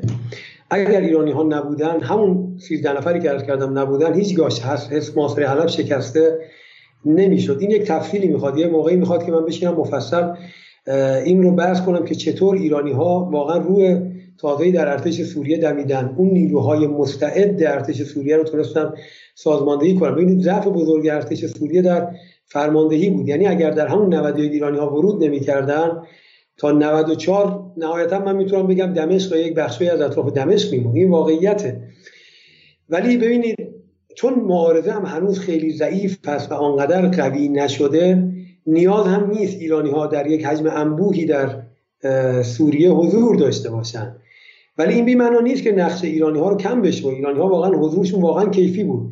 محاصره حلب رو ایرانی‌ها شکستن در دو هزار و سیزده، در همین بهمن نود و یک، همین آقای شاطری، همین آقای طباطبایی مهر، همین آقای سید جواد غفاری که یه دوره فرمانده سوریه بود، این شکستن به خود ارتش سوریه بود، به این راحتی این توان رو نداشت. قطعا سوریه مدیون ایرانی‌ها هست در بازپسگیری بسیاری از مناطق، در عدم سقوط نظام. اما می‌خوام بگم بنیه نظام این تاباوری رو حداقل برای دو سه سال اولیه داشت که بتونه علیرغم از دست دادن خیلی از مناطق بتونه خودش رو حفظ کنه. این رو نباید به حساب در واقع ایران گذاشت که ایران در واقع مانع بود و اگر ایران نبود. من میخوام این ذهنیت رو اصلاح کنم که ایران نقش خودش رو داشت، نباید نقش ایران رو بیش از اندازه پررنگ کرد، نباید هم بیش از اندازه کمرنگ کرد. به هر حال سقف استعداد نیرویشون در سوریه بعد از نود و چهار سه هزار نفره، یعنی بعد از اینکه مجوز شورای عالی امنیت ملی میاد برای عملیات حلب و ادلب سه هزار نفر در کل سوریه که همزمان بیشتر از سه هزار نیرو ایران نمیتونه نگه داره با مجوز، یعنی بر اساس محدودیتی که شورای عالی امنیت ملی میذاره در سوریه. خب سه هزار نیرو درست نیروی کیفی هستن، اما نباید بیش از اندازه هم اغراق کرد. نظام بنیه خودش رو داشت، ایرانی ها هم نقش خودشون رو در ممانعت از سقوط و یا تجزیه سوریه داشتن، هر کدوم در جای خودش.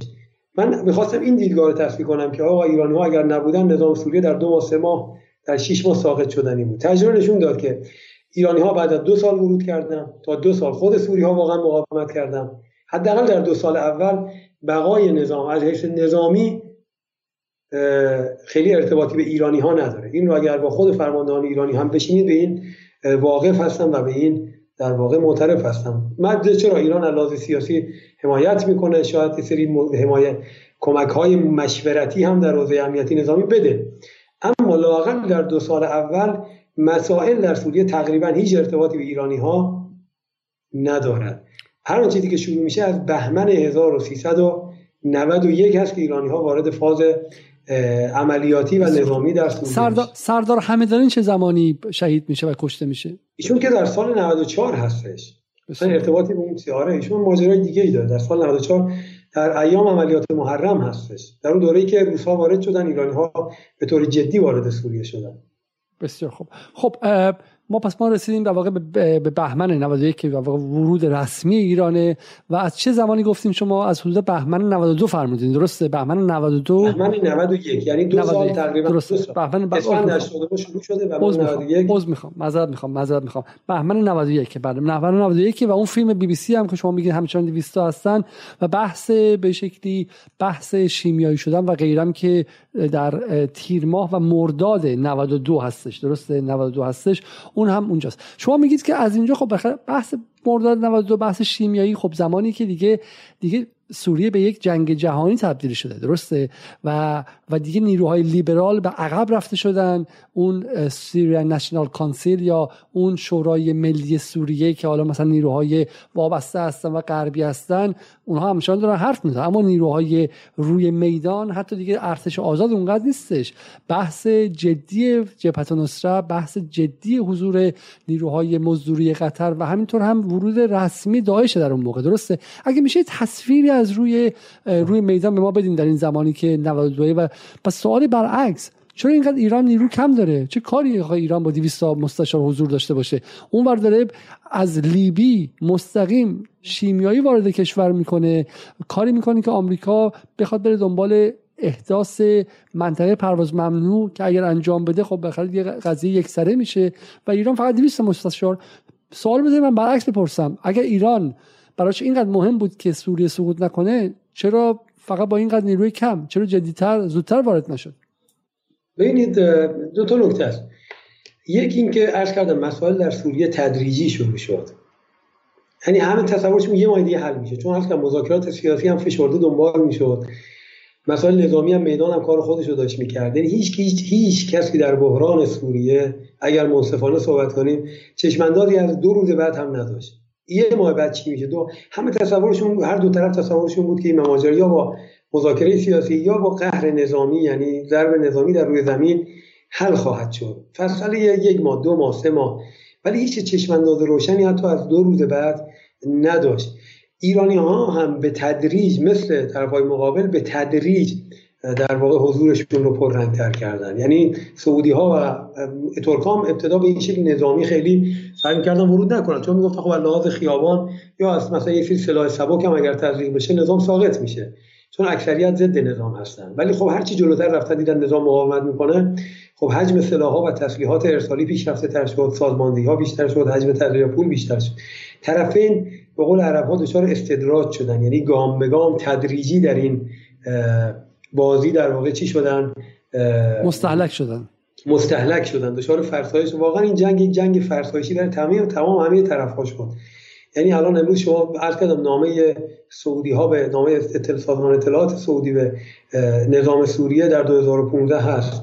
ترک ها که خودشون بارها سیگنال فرستادن برای اینکه بابا ما دیگه داریم زیر فشار مهاجرین و زیر فشارهای امنیتی و مسئله کردها داریم له میشیم. یعنی دوم از خیلی شاید سال قبل یا در دو سه سال قبل به دنبال یک راه حل میانه‌ای هستن که بتونن خودشون از این باطلا رها کنن. ایران هم به هر حال خسارت‌های بسیار زیادی از لحاظ انسانی و مالی و اقتصادی و مهمتر از همه اینها پرستیژ در واقع خودش رو در منطقه متحمل شد.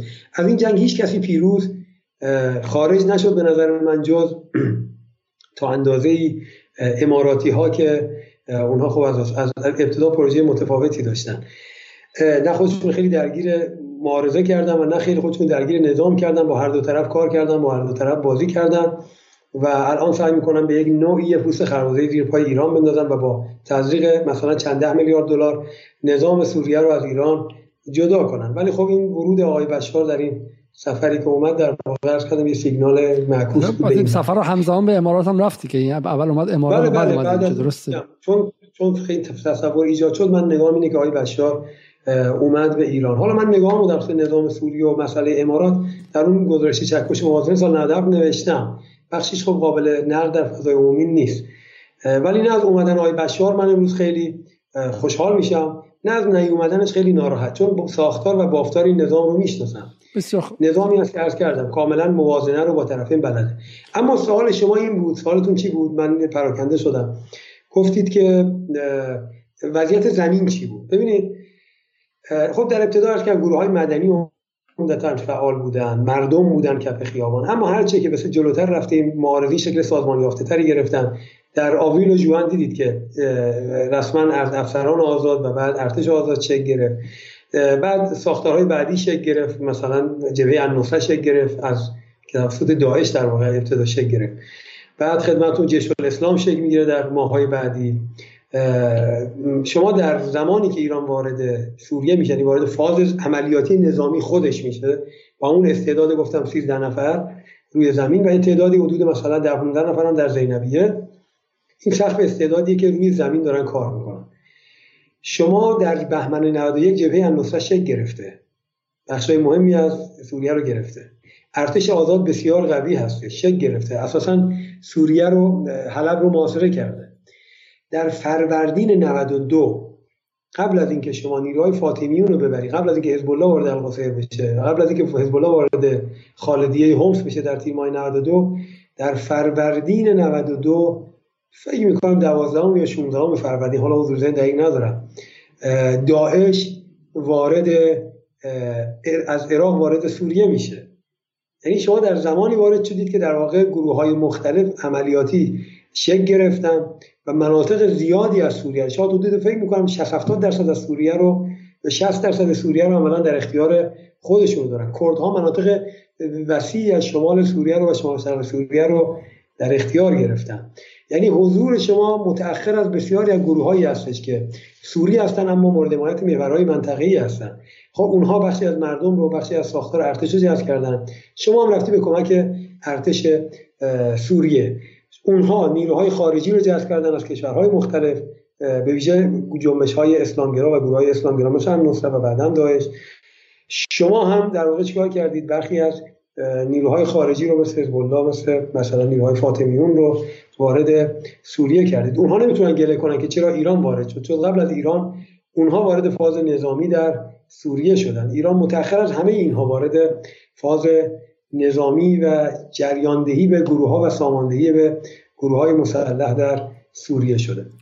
بسیار خب، حالا من فکر می‌کنم که چه بسه چون دیگه از سه ساعت گذشتیم، شاید دیگه از حوصله مخاطب تا اینجا کافی بس باشه.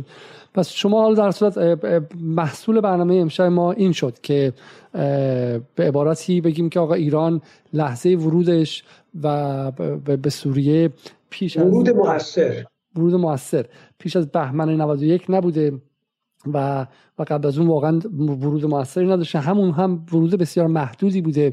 اینکه گمان بشه که ایران مثلا در یک زمانی با یک ارتش مثلا صد هزار نفری وارد سوریه شده و از هوا و زمین مشغول به شکلی کمک و مشارکت در قتل سوری‌ها و چه می‌دونم نیرو رسوندن بوده، به هیچ وجه اینطور نیست. آیه معصومی زاده میگن در روایتشون و و بسیار بسیار محدود بود. حالا جالبه که در همون زمانهایی که شما میگید که بخشی از آدم‌ها تو خیابون‌های تهران هم زمانش دقیقاً کی بود شعار میدادن که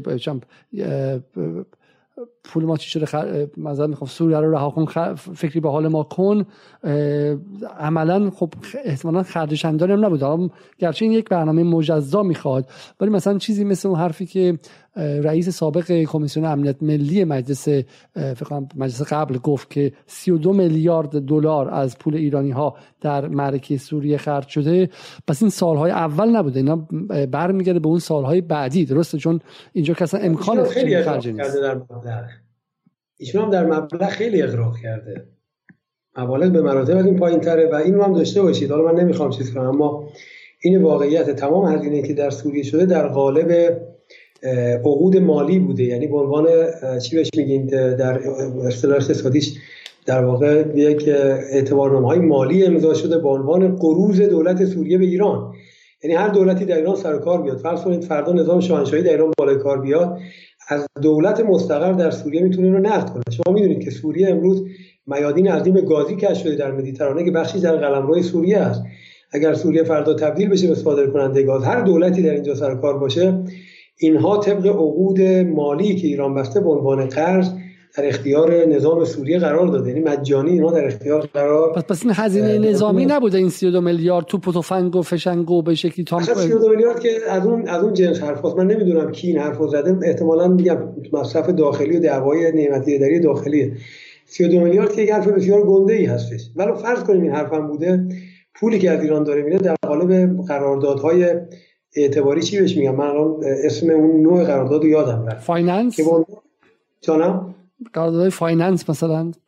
آره در این چی این چی عنوانش من یادم رفت که این به عنوان دین و بدهی دولت سوریه، نه دولت آقای بشار اسد، هر ها... یعنی حاکمیت حاکمیت سوریه به جمهوری به ایران، نه به حتی به جمهوری اسلامی، این هستش و قابل در واقع استرجاع هست و الان بخشش از روی معادن فسفات در سوریه داره چیکار میشه باز میگرده. یعنی ایران برنامه‌ای برای استخراج فسفات سوریه که از بزرگترین معادن و بی‌نظیرترین معادن فسفات جهان در سوریه هستش که در اختیار ایرانی‌ها قرار گرفته برای بازگشت اون بدهی نظام سوریه به ایران. بسیار خب، من هم دوستان اگه اسمشو بگم فلاحت پیشه، آقای فلاحت پیشه رئیس کمیته کمیسیون امنیت ملی و سیاست خارجی مجلس امید از بحث سی و دو میلیارد مطرح کرده بود که حالا واقعا عجیبه که توی این کشور. آقای علیزاده من من وارد بحث‌های داخلی هیچ وقت نمیشم، ولی برخی از اسامی رو چه از اصولگرا چه از اصلاح طلب هر وقت چیزی ازشون میخونم ازشون عبور میکنم، اصلا سعی میکنم نخونم. آقا شما عبور میکنید، ولی ولی این در خیابون‌های تهران که الان فردا اگر اعتراضی بشه به این بحث نون میگن که سی و دو میلیارد رفتی، اگه دروغه خب پس چرا کسی جواب نمیده؟ من دیگه الان دیگه تقریبا من نمیدونم، ولی اونو دیگه من نمیدونم چرا جمهوری اسلامی براش اینا مهم نیست یا نمیخواد توجیه کنه یا اصلا بر افکار عمومی اهمیتی قائل نمیشه، اینکه چرا کسی میاد یا نمیاد اصلا شکون من نمیدونم، جوابشو من نباید بدم. ولی من به عنوان یه خواننده، به عنوان دانش آموز سیاست که خیلی هم تازه کارم، تقریبا به یه بلوغی رسیدم، میدونم که چه چه افرادی حرفاشون هیچ محلی از اعتبار نداره، هم در طیف اصولگرا هم در طیف اصلاح طلب. ما اگر یاد بگیریم گوشمون رو به هر حرفی در واقع عادت ندیم، هممون میتونیم به سرعت پخته بشیم در فضای سیاست در داخل کشور. بسیار خوب، حالا ما میگم که دیگه خیلی دل طولانی میشه، اگر میتونید خیلی خیلی مختصر بگیم یا میخوایم برنامه دیگه داشته باشیم. ما الان چه مباحثی رو واقعا باید ادامه بدیم تا اینکه این چه چه چیزایی مونده از مبحث سوریه تا بگیم یک پکیج کاملی در اختیار مخاطب دادیم؟ یک موضوعی که موند امشب و واقعا دیگه کشش نیست، نه من خودم نه مخاطبین، که دوم ادامه بدیم برای اون دوستانی که به هر حال با نگاه مذهبی و اینها به مسئله نگاه میکنن یا حتی کاملا نگاه بی‌طرفانه‌ای میخوان داشته باشن. به هر حال جمهوری اسلامی یک نظام شیعی است، این نظامی هستش که فقه شیعی درش خیلی نقش داره. اونجا در منطق دفاع ایران از نظام سوریه نمیتونیم ازش غافل باشیم. اگر یه شبی وقت بود میتونم تو ده دقیقه مصادیقش رو از فقه شیعه بگم که چطور در تعارض دوگانه استبداد و استعمار فقه شیعه میغلطه و میچرخه در مقام تعارض حل نشدنی بین، مجبور باشی بین استبداد داخلی و استعمار خارجی یکی رو انتخاب کنی این فقشیه یک چیزی داره و یه تجربی داره که اون رو درس می‌کنه. مثلا نگاه دارین شما اینا. یه نکته دیگه هم آه. هستش، بحث کشتار هاست. این که بالاخره مسئله کشتار ها موند که مسئله بسیار مهمه که چی شد. این اخبار که به تهران میرسید، میرسید مثلا به فرماندهان سپاه که دارن میگن آقا مثلا چم سه چم دویست نفر اینشون بچه بوده. تصاویری که مردم دیدن، من نمیگم که این تصاویر راسته. ما در مورد وایت هلمت ها یا کلاه سفید ها دیدیم که خب بالاخره اینها با دروغ هم آلوده بود و غیره. من شخصا خودم مالا رو پرونده‌ای کار کردم، شب یک نفره بعداً برنامه بذارم درباره جنگ رسانه‌ای در سوریه و تکنیک‌هایی که استفاده شد، ولی بالاخره میگه پیشم اینا از کاه کوه ساختن، ولی کاه که بودش که بالاخره در این بمباران‌ها بچه کشته شد، کودک کشته شد، بسیار از این بحث‌های شیمیایی پاسخ داده نشد. اینا به تهران که خبرش میرسید، به علما، به مراجع، به بیت رهبری، به فرماندهان سپاه، آیا حد یقفی بود که مثلا اینا بگن اگه مثلا بعد از دو میلیون نفر در سوریه کشته شد ما دیگه آقا اصلا دیگه کلا اینو رها میکنیم، یا اینکه نه حد یقف نبوده؟ این واقعا هر چقدر مثلا این جنگ ده سال دیگه هم ادامه پیدا میکنه ایران درش حضور داشت و غیره، حالا این که خیلی سوال فرضیه، ولی منظورم اینه که بحث کشتارها یکیه و و دومیش اینه که این کشتارها وقتی در ایران منتقل میشد چه تأثیری روی ذهن سیاستمداران میذاشت؟ این رو شما میتونید نمازش حرف بزنید در شب دیگری. ببینید مسئله کشتارها رو من میتونم بازش کنم، گرچه یه مقداری نمیتونم مثل الان راحت صحبت کنم، چون میبینید ما در فضای رسانه‌ای هستیم که هر کدوم از این حرفا میتونه برش بخوره و میدونید که فضای تمیزی نیست. من یکی از دلایلی که همه این سالها در رسانه حاضر نمیشدم به خاطر اینه که رسانه اساساً تمیز نیست. ممکنه فردی رس تگ رسانه‌ای داشته باشه یاد منصفانه مسائل رو مطرح کنه. خب شما اینجام که خودتون مثل جمهوری اسلامی شدیم، بالاخره اونها هم از ترس نه همین نه خطرات نه احتمالی نه رسانه کثیفه که هشت سال نه. جامعه ایران رو بهش این احساس رو دادن که هر تصویری که از سوریه می‌بینیم تو هم درش دست داری و تو هم بخشی نه. از قتل عام پانصد هزار سوری و مردم عادی هستی. این که خب بالاخره اگه رسانه نداشته باشین همون میشه تکلیف که ایرانیان قاتلین مردم سوریه و همدستان به شکل مثلا. چرا بار همه بار ایران و جمهوری اسلامی رو من باید بکشم؟ من چقدر مظلوم بیگناه این همه رسانه سلازی اول چه میدونم مسئله مگه همه بارش آخه فوشاشو من باید بخورم. بسیار خب. و یک نکته پایانی هم بحث در واقع روسیه است که روسیه که وارد شد، ما که وارد شدیم، روابط ما و روسیه چه بود در اون لحظه و اینکه آیا واقعا روسیه اومد و برد و خورد اینها. ما بعضی یک برنامه دیگه ادامه بدیم این رو، خب البته کوتاه‌تر، و همینطور هم در اون برنامه بعدی که یک ساعتش به این سوالات اختصاص بدیم، اگه اجازه بدین یک ساعت هم به کل سوالاتی که در این مدت از مخاطبان دریافت کردیم ما و بقیه سوالات رو هم از مخاطبان تقاضا می‌کنم که به جدال تیوی at gmail dot com بفرستن که ما اون سوال برنامه جلسه آخر رو که جلسه بعدی باشه رو کلا به اون اختصاص بدیم. قبل از رفتن اگر حرفی دارید بزنید که من یک سوال کوچیک دارم از شما. نه من انشالله اون موضوع هم چشم، اونم من در مورد کشتارها صحبت میکنم، طبق معمول فحشش هم من میخورم، این همه رسانه جمهوری اسلامی ما باید بشد فحش بشیم. خب چشم، اون رو میگم. قبلا هم در جمع خود دوستان عرب در ترکیه اینو مطرح کردم، بهشون توضیح دادم بدون اینکه بخوام. ببینید من از شما گفتید از کاه، نه از کاه خیلی بالاتر بوده. قطعا رسانه ها خیلی اغراق میکنن، اما به هر حال جون چند صد هزار انسان و طرفین هم البته دخیل بودن. بخش نظامش یه مقدار بی‌ضابطه تر متاسفانه، اینو باید اعتراف کرد. طرف مقابل یه مقدار لایه هایشون معتدل‌تر، لایه هایشون وحشی‌تر از نظام، مثل داعش و النصره و دیگران که من خودم برخی از چشم دیدهایی دارم که اونها رو خواهم گفت. روسیه رو هم چشم انشاءالله. مسئله روسیه هم مسئله خیلی مهمیه که ما در ایران با مسئله روسیه رو یک بار برای همیشه باید حلش کنیم، در خصوصش صحبت کنیم که به هر حال نسبت ما و روس‌ها چی هستش. اونم صحبت می‌کنیم. من حرفی ندارم، اگر سوالی دارید من در خدمتم. چون به این بحثی که هستش های دوستان رو اگر بتونید برای من باز کنید ببینم بفرستید، یا سوال‌هایی که مجموعاً دوستان دارن قبل از جلسه آخر برای من بفرستید که همونطور اینا رو دستبندی کنم. آمادگی دوستان سوالاتشون رو در زیر همینجا کامنت بذارن، حتی کسانی که امروز اینجا گذاشتن. من چون برنامه رو ادیت میکنم، وقتی برنامه رو ادیت میکنم کامنت هایی که در چت هست پاک میشه. متاسفانه این تقصیر من نیست، تقصیر یوتیوب. برای همین اگر سوالی نگفته موندهش همین الان وقتی برنامه تموم شد خودشون کپی کنن و برن اون پایین بذارن و که بتونیم آقای من... مسئول زاره بخونه. بگرم به جی... به جدال تی وی at gmail dot com لطفاً بفرستن، لطفاً به ایمیل شخصی من نفرستید. و یک نکته‌ای که هست اینه، ببینید کشتارها و اتفاقی که هست، من می‌خوام در واقع بحث بعدی بذاریم در مورد درس‌های جنگ سوریه. و درس‌ها اینه که سوریه چیزی نیست که ما پرسپولیسی استقلالی بگیم بردیم تموم شد خوردشون کردیم و غیره. من می‌خوام اینجا بگم که اگر هم ما در روی جنگ سخت پیروز شدیم هزینه است، چیزی نیستش که ما بتونیم با خوشحالی براش شادی کنیم. چیزی که باید با یک چشم اشک بریزیم. اگه با یک چشم دیگه هم از پیروزی چه میدونم بالا مسروریم و از این هزینه‌ای که به شکلی بچهای محور مقاومت دارن، ولی یک چشم هم باید اشک بریزیم. اینکه پانصد هزار انسان کشته شدن، کشوری نابود شد، ده میلیون نفر از بین رفتن و به مهاجرت رفتن و, و یک نسلی سوخت، یک نسلی سوخت و از اون هم بیشتر این که یکی از اساتید دانشگاه تعریف می‌کرد، میگم من در سال دو هزار و نه دو هزار و ده هر بار که به منطقه سفر می‌کردم، در مراکش، در اردن، در کشورهای متعدد، اغلب از به شکلی دموکراسی خواهی و گذار به دموکراسی و برابری خواهی و جنبش‌های به شکلی مدنی صحبت می‌کردن. دو هزار و سیزده که می‌رفتم، همه از به شکلی امنیت ملی و از لزوم ثبات و غیره. به عبارتی سوریه برای چند چندین نسل، برای چندین دهه منطقه غرب آسیا رو از دموکراسی خواهی پشیمان کرد، درسته؟ و این هم یک یک هزینه دیگه است. برای همین من واقعا فکر می‌کنم که بحث کشتارها لازمه که ما بدونیم و خدای نکرده به ویژه در جهان عرب که سفر می‌کنن ایرانی‌ها یا در باشون در تعامل هستن، هرگز یا در جهان غرب با اونها در تعامل هستن، این احساس نشه که مثلا واقعا شادی می‌کنه از پیروزی به شکلی مثلا در جنگ در جنگ سوریه. این جنگ یک طرف برنده یک طرف بازنده نداشت، تا حدی میشه گفت همه طرفین بازنده بودن. حالا اگرچه نظام اسد باقی موند، حالا آمریکا شما به این قضیه اینطور هست یا نه، ولی در جنگی با این ابعاد انسانی مسلماً برنده بازنده به اون معنای کلاسیک وجود نداره. قبول دارید شما؟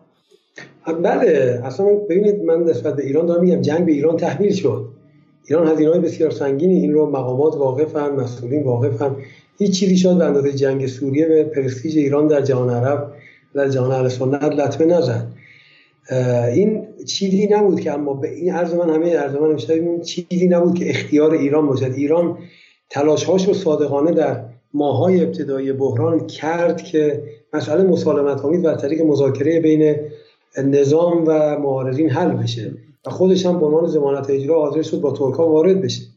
اما طرفی که جنگ رو تحمیل کرد در واقع همون طرفی بود که شما الان گفتید، دموکراسی خواهی در منطقه برای دهه‌ها به ویژه در جهان عرب به تحقیق افتاد. جریانی بود که اتفاقا میخواست. در عراق هم همین کار رو کردن. از دو هزار و سه تا دو هزار و پانزده هزاران انتحاری رو به عراق فرستادن تا نظام دموکراتیک در عراق ساقط بشه.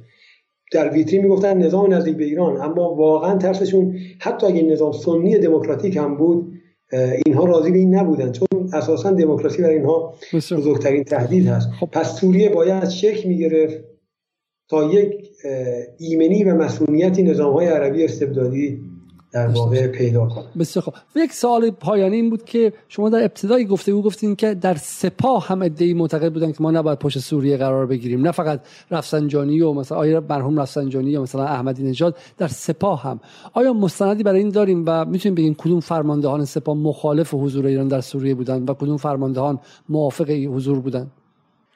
ببینید خب یه چیزی میخواد که اینو برام سخته گفتن در فضای مجازی، اما مستندی هست واقعا یا باید بیرون سخنرانی کرده باشن، شواهدی باید باشه. بفرمایید. آره ببینید یه سری بحث‌های داخلی هست، دعوای داخلی انجام میشه، طبیعیه اینها رو باید آقایون ریلیز کنن و منتشر کنن. من الانم بگم شما میگید این ادعاست، خب مستندش کجا؟ خب من مستندش کجا بیاد بشما بدم؟ اما مثلا شما میگید که مثلا حسین علایی، آیه شمخانی، شاید مثلا نگاهشون بیشتر معطوف به این سمت هستش که ما نباید خودمون رو هزینه نظام سوریه کنیم. سرداران دیگری هم بودن در ابتدای نگاه رو داشتن، اما بعداً با تحولاتی که در سوریه اتفاق افتاد نگاهشون تغییر کرد. اما این رو من نگفتم که در سپاه این نگاه غالب بود که نباید رفت. معتقد بودن که نظام باقی ماندنی نیست، یعنی با توجه به تجارب قبلی این نظام خواهد رفت، یعنی ما باید خودمون برای مرحله مابعد نظام آماده کنیم. کسی تصور این که نظام باقی بماند رو نداشت و این چیزی بود که عرض کردم بقاپذیری خود نظام بود بیشتر از چیزی خب. که دیگران رو به این فکر فرو افتاد که خب حالا که نظام خودش تاب‌آوری داشته ما هم بریم وارد بشیم و کمک کنیم که بیشتر بماند. بسیار خب. از اینکه تا این لحظه در این ماراتون واقعا سه ساعت و شانزده دقیقه‌ای همراه من بودید و و شما مخاطبان که هفتصد نفرتون تا این لحظه که فکر کنم ساعت ساعت بعد دو صبح وقت تهران باشه در اینجا همراه ما بودین، از همتون واقعا واقعا متشکرم و عذر میخوام که برنامه‌ام دیر شروع شد، عذر میخوام که مسائل فنی به وجود اومد و عذر میخوام که چند هفته‌ای هم بین قسمت قبلی و الان فاصله افتاد و پس ما یک بعده دیگه در کنار آیه معصومی زاده حداقل درباره این مسائل خالیم بود تا اینکه برسیم به مسائل روز سوریه و با این به شکلی بنیانی که در ذهنمون هست بتونیم از آیه معصومی زاده و بقیه بخوایم که بیان و به شکلی مسائل امروز سوریه، دعواهای ایران و اسرائیل، بمباران مناطق به شکلی پایگاه‌های ایران توسط اسرائیل و غیره رو هم توضیح بدیم. تا شب دیگر، تا برنامه دیگر، خدا نگهدار و از آقای معصومی زاده یک بار دیگه تشکر می‌کنم که وقتشون رو اینقدر سخاوتمند در اختیار ما دادین، قرار دادن. قبل از رفتن ممنون میشم که لایک کنید. لایک کردن شما تنها وسیله‌ای است که این برنامه‌ای که با این سختی و دشواری ساخته میشه بتونه مثلا به جای پانزده هزار نفر توسط بیست و پنج هزار نفر دیده شه. اگر شما لایک کنید این برنامه به دست افراد بسیاری میرسه و اگر لایک نکنید همینجوری مهجور میمونه و در مقابل رسانه‌های دیگر اصلا حرفش شنیده نمیشه. شب و روزتون خوش و خدا نگهدار. خدا نگهدار.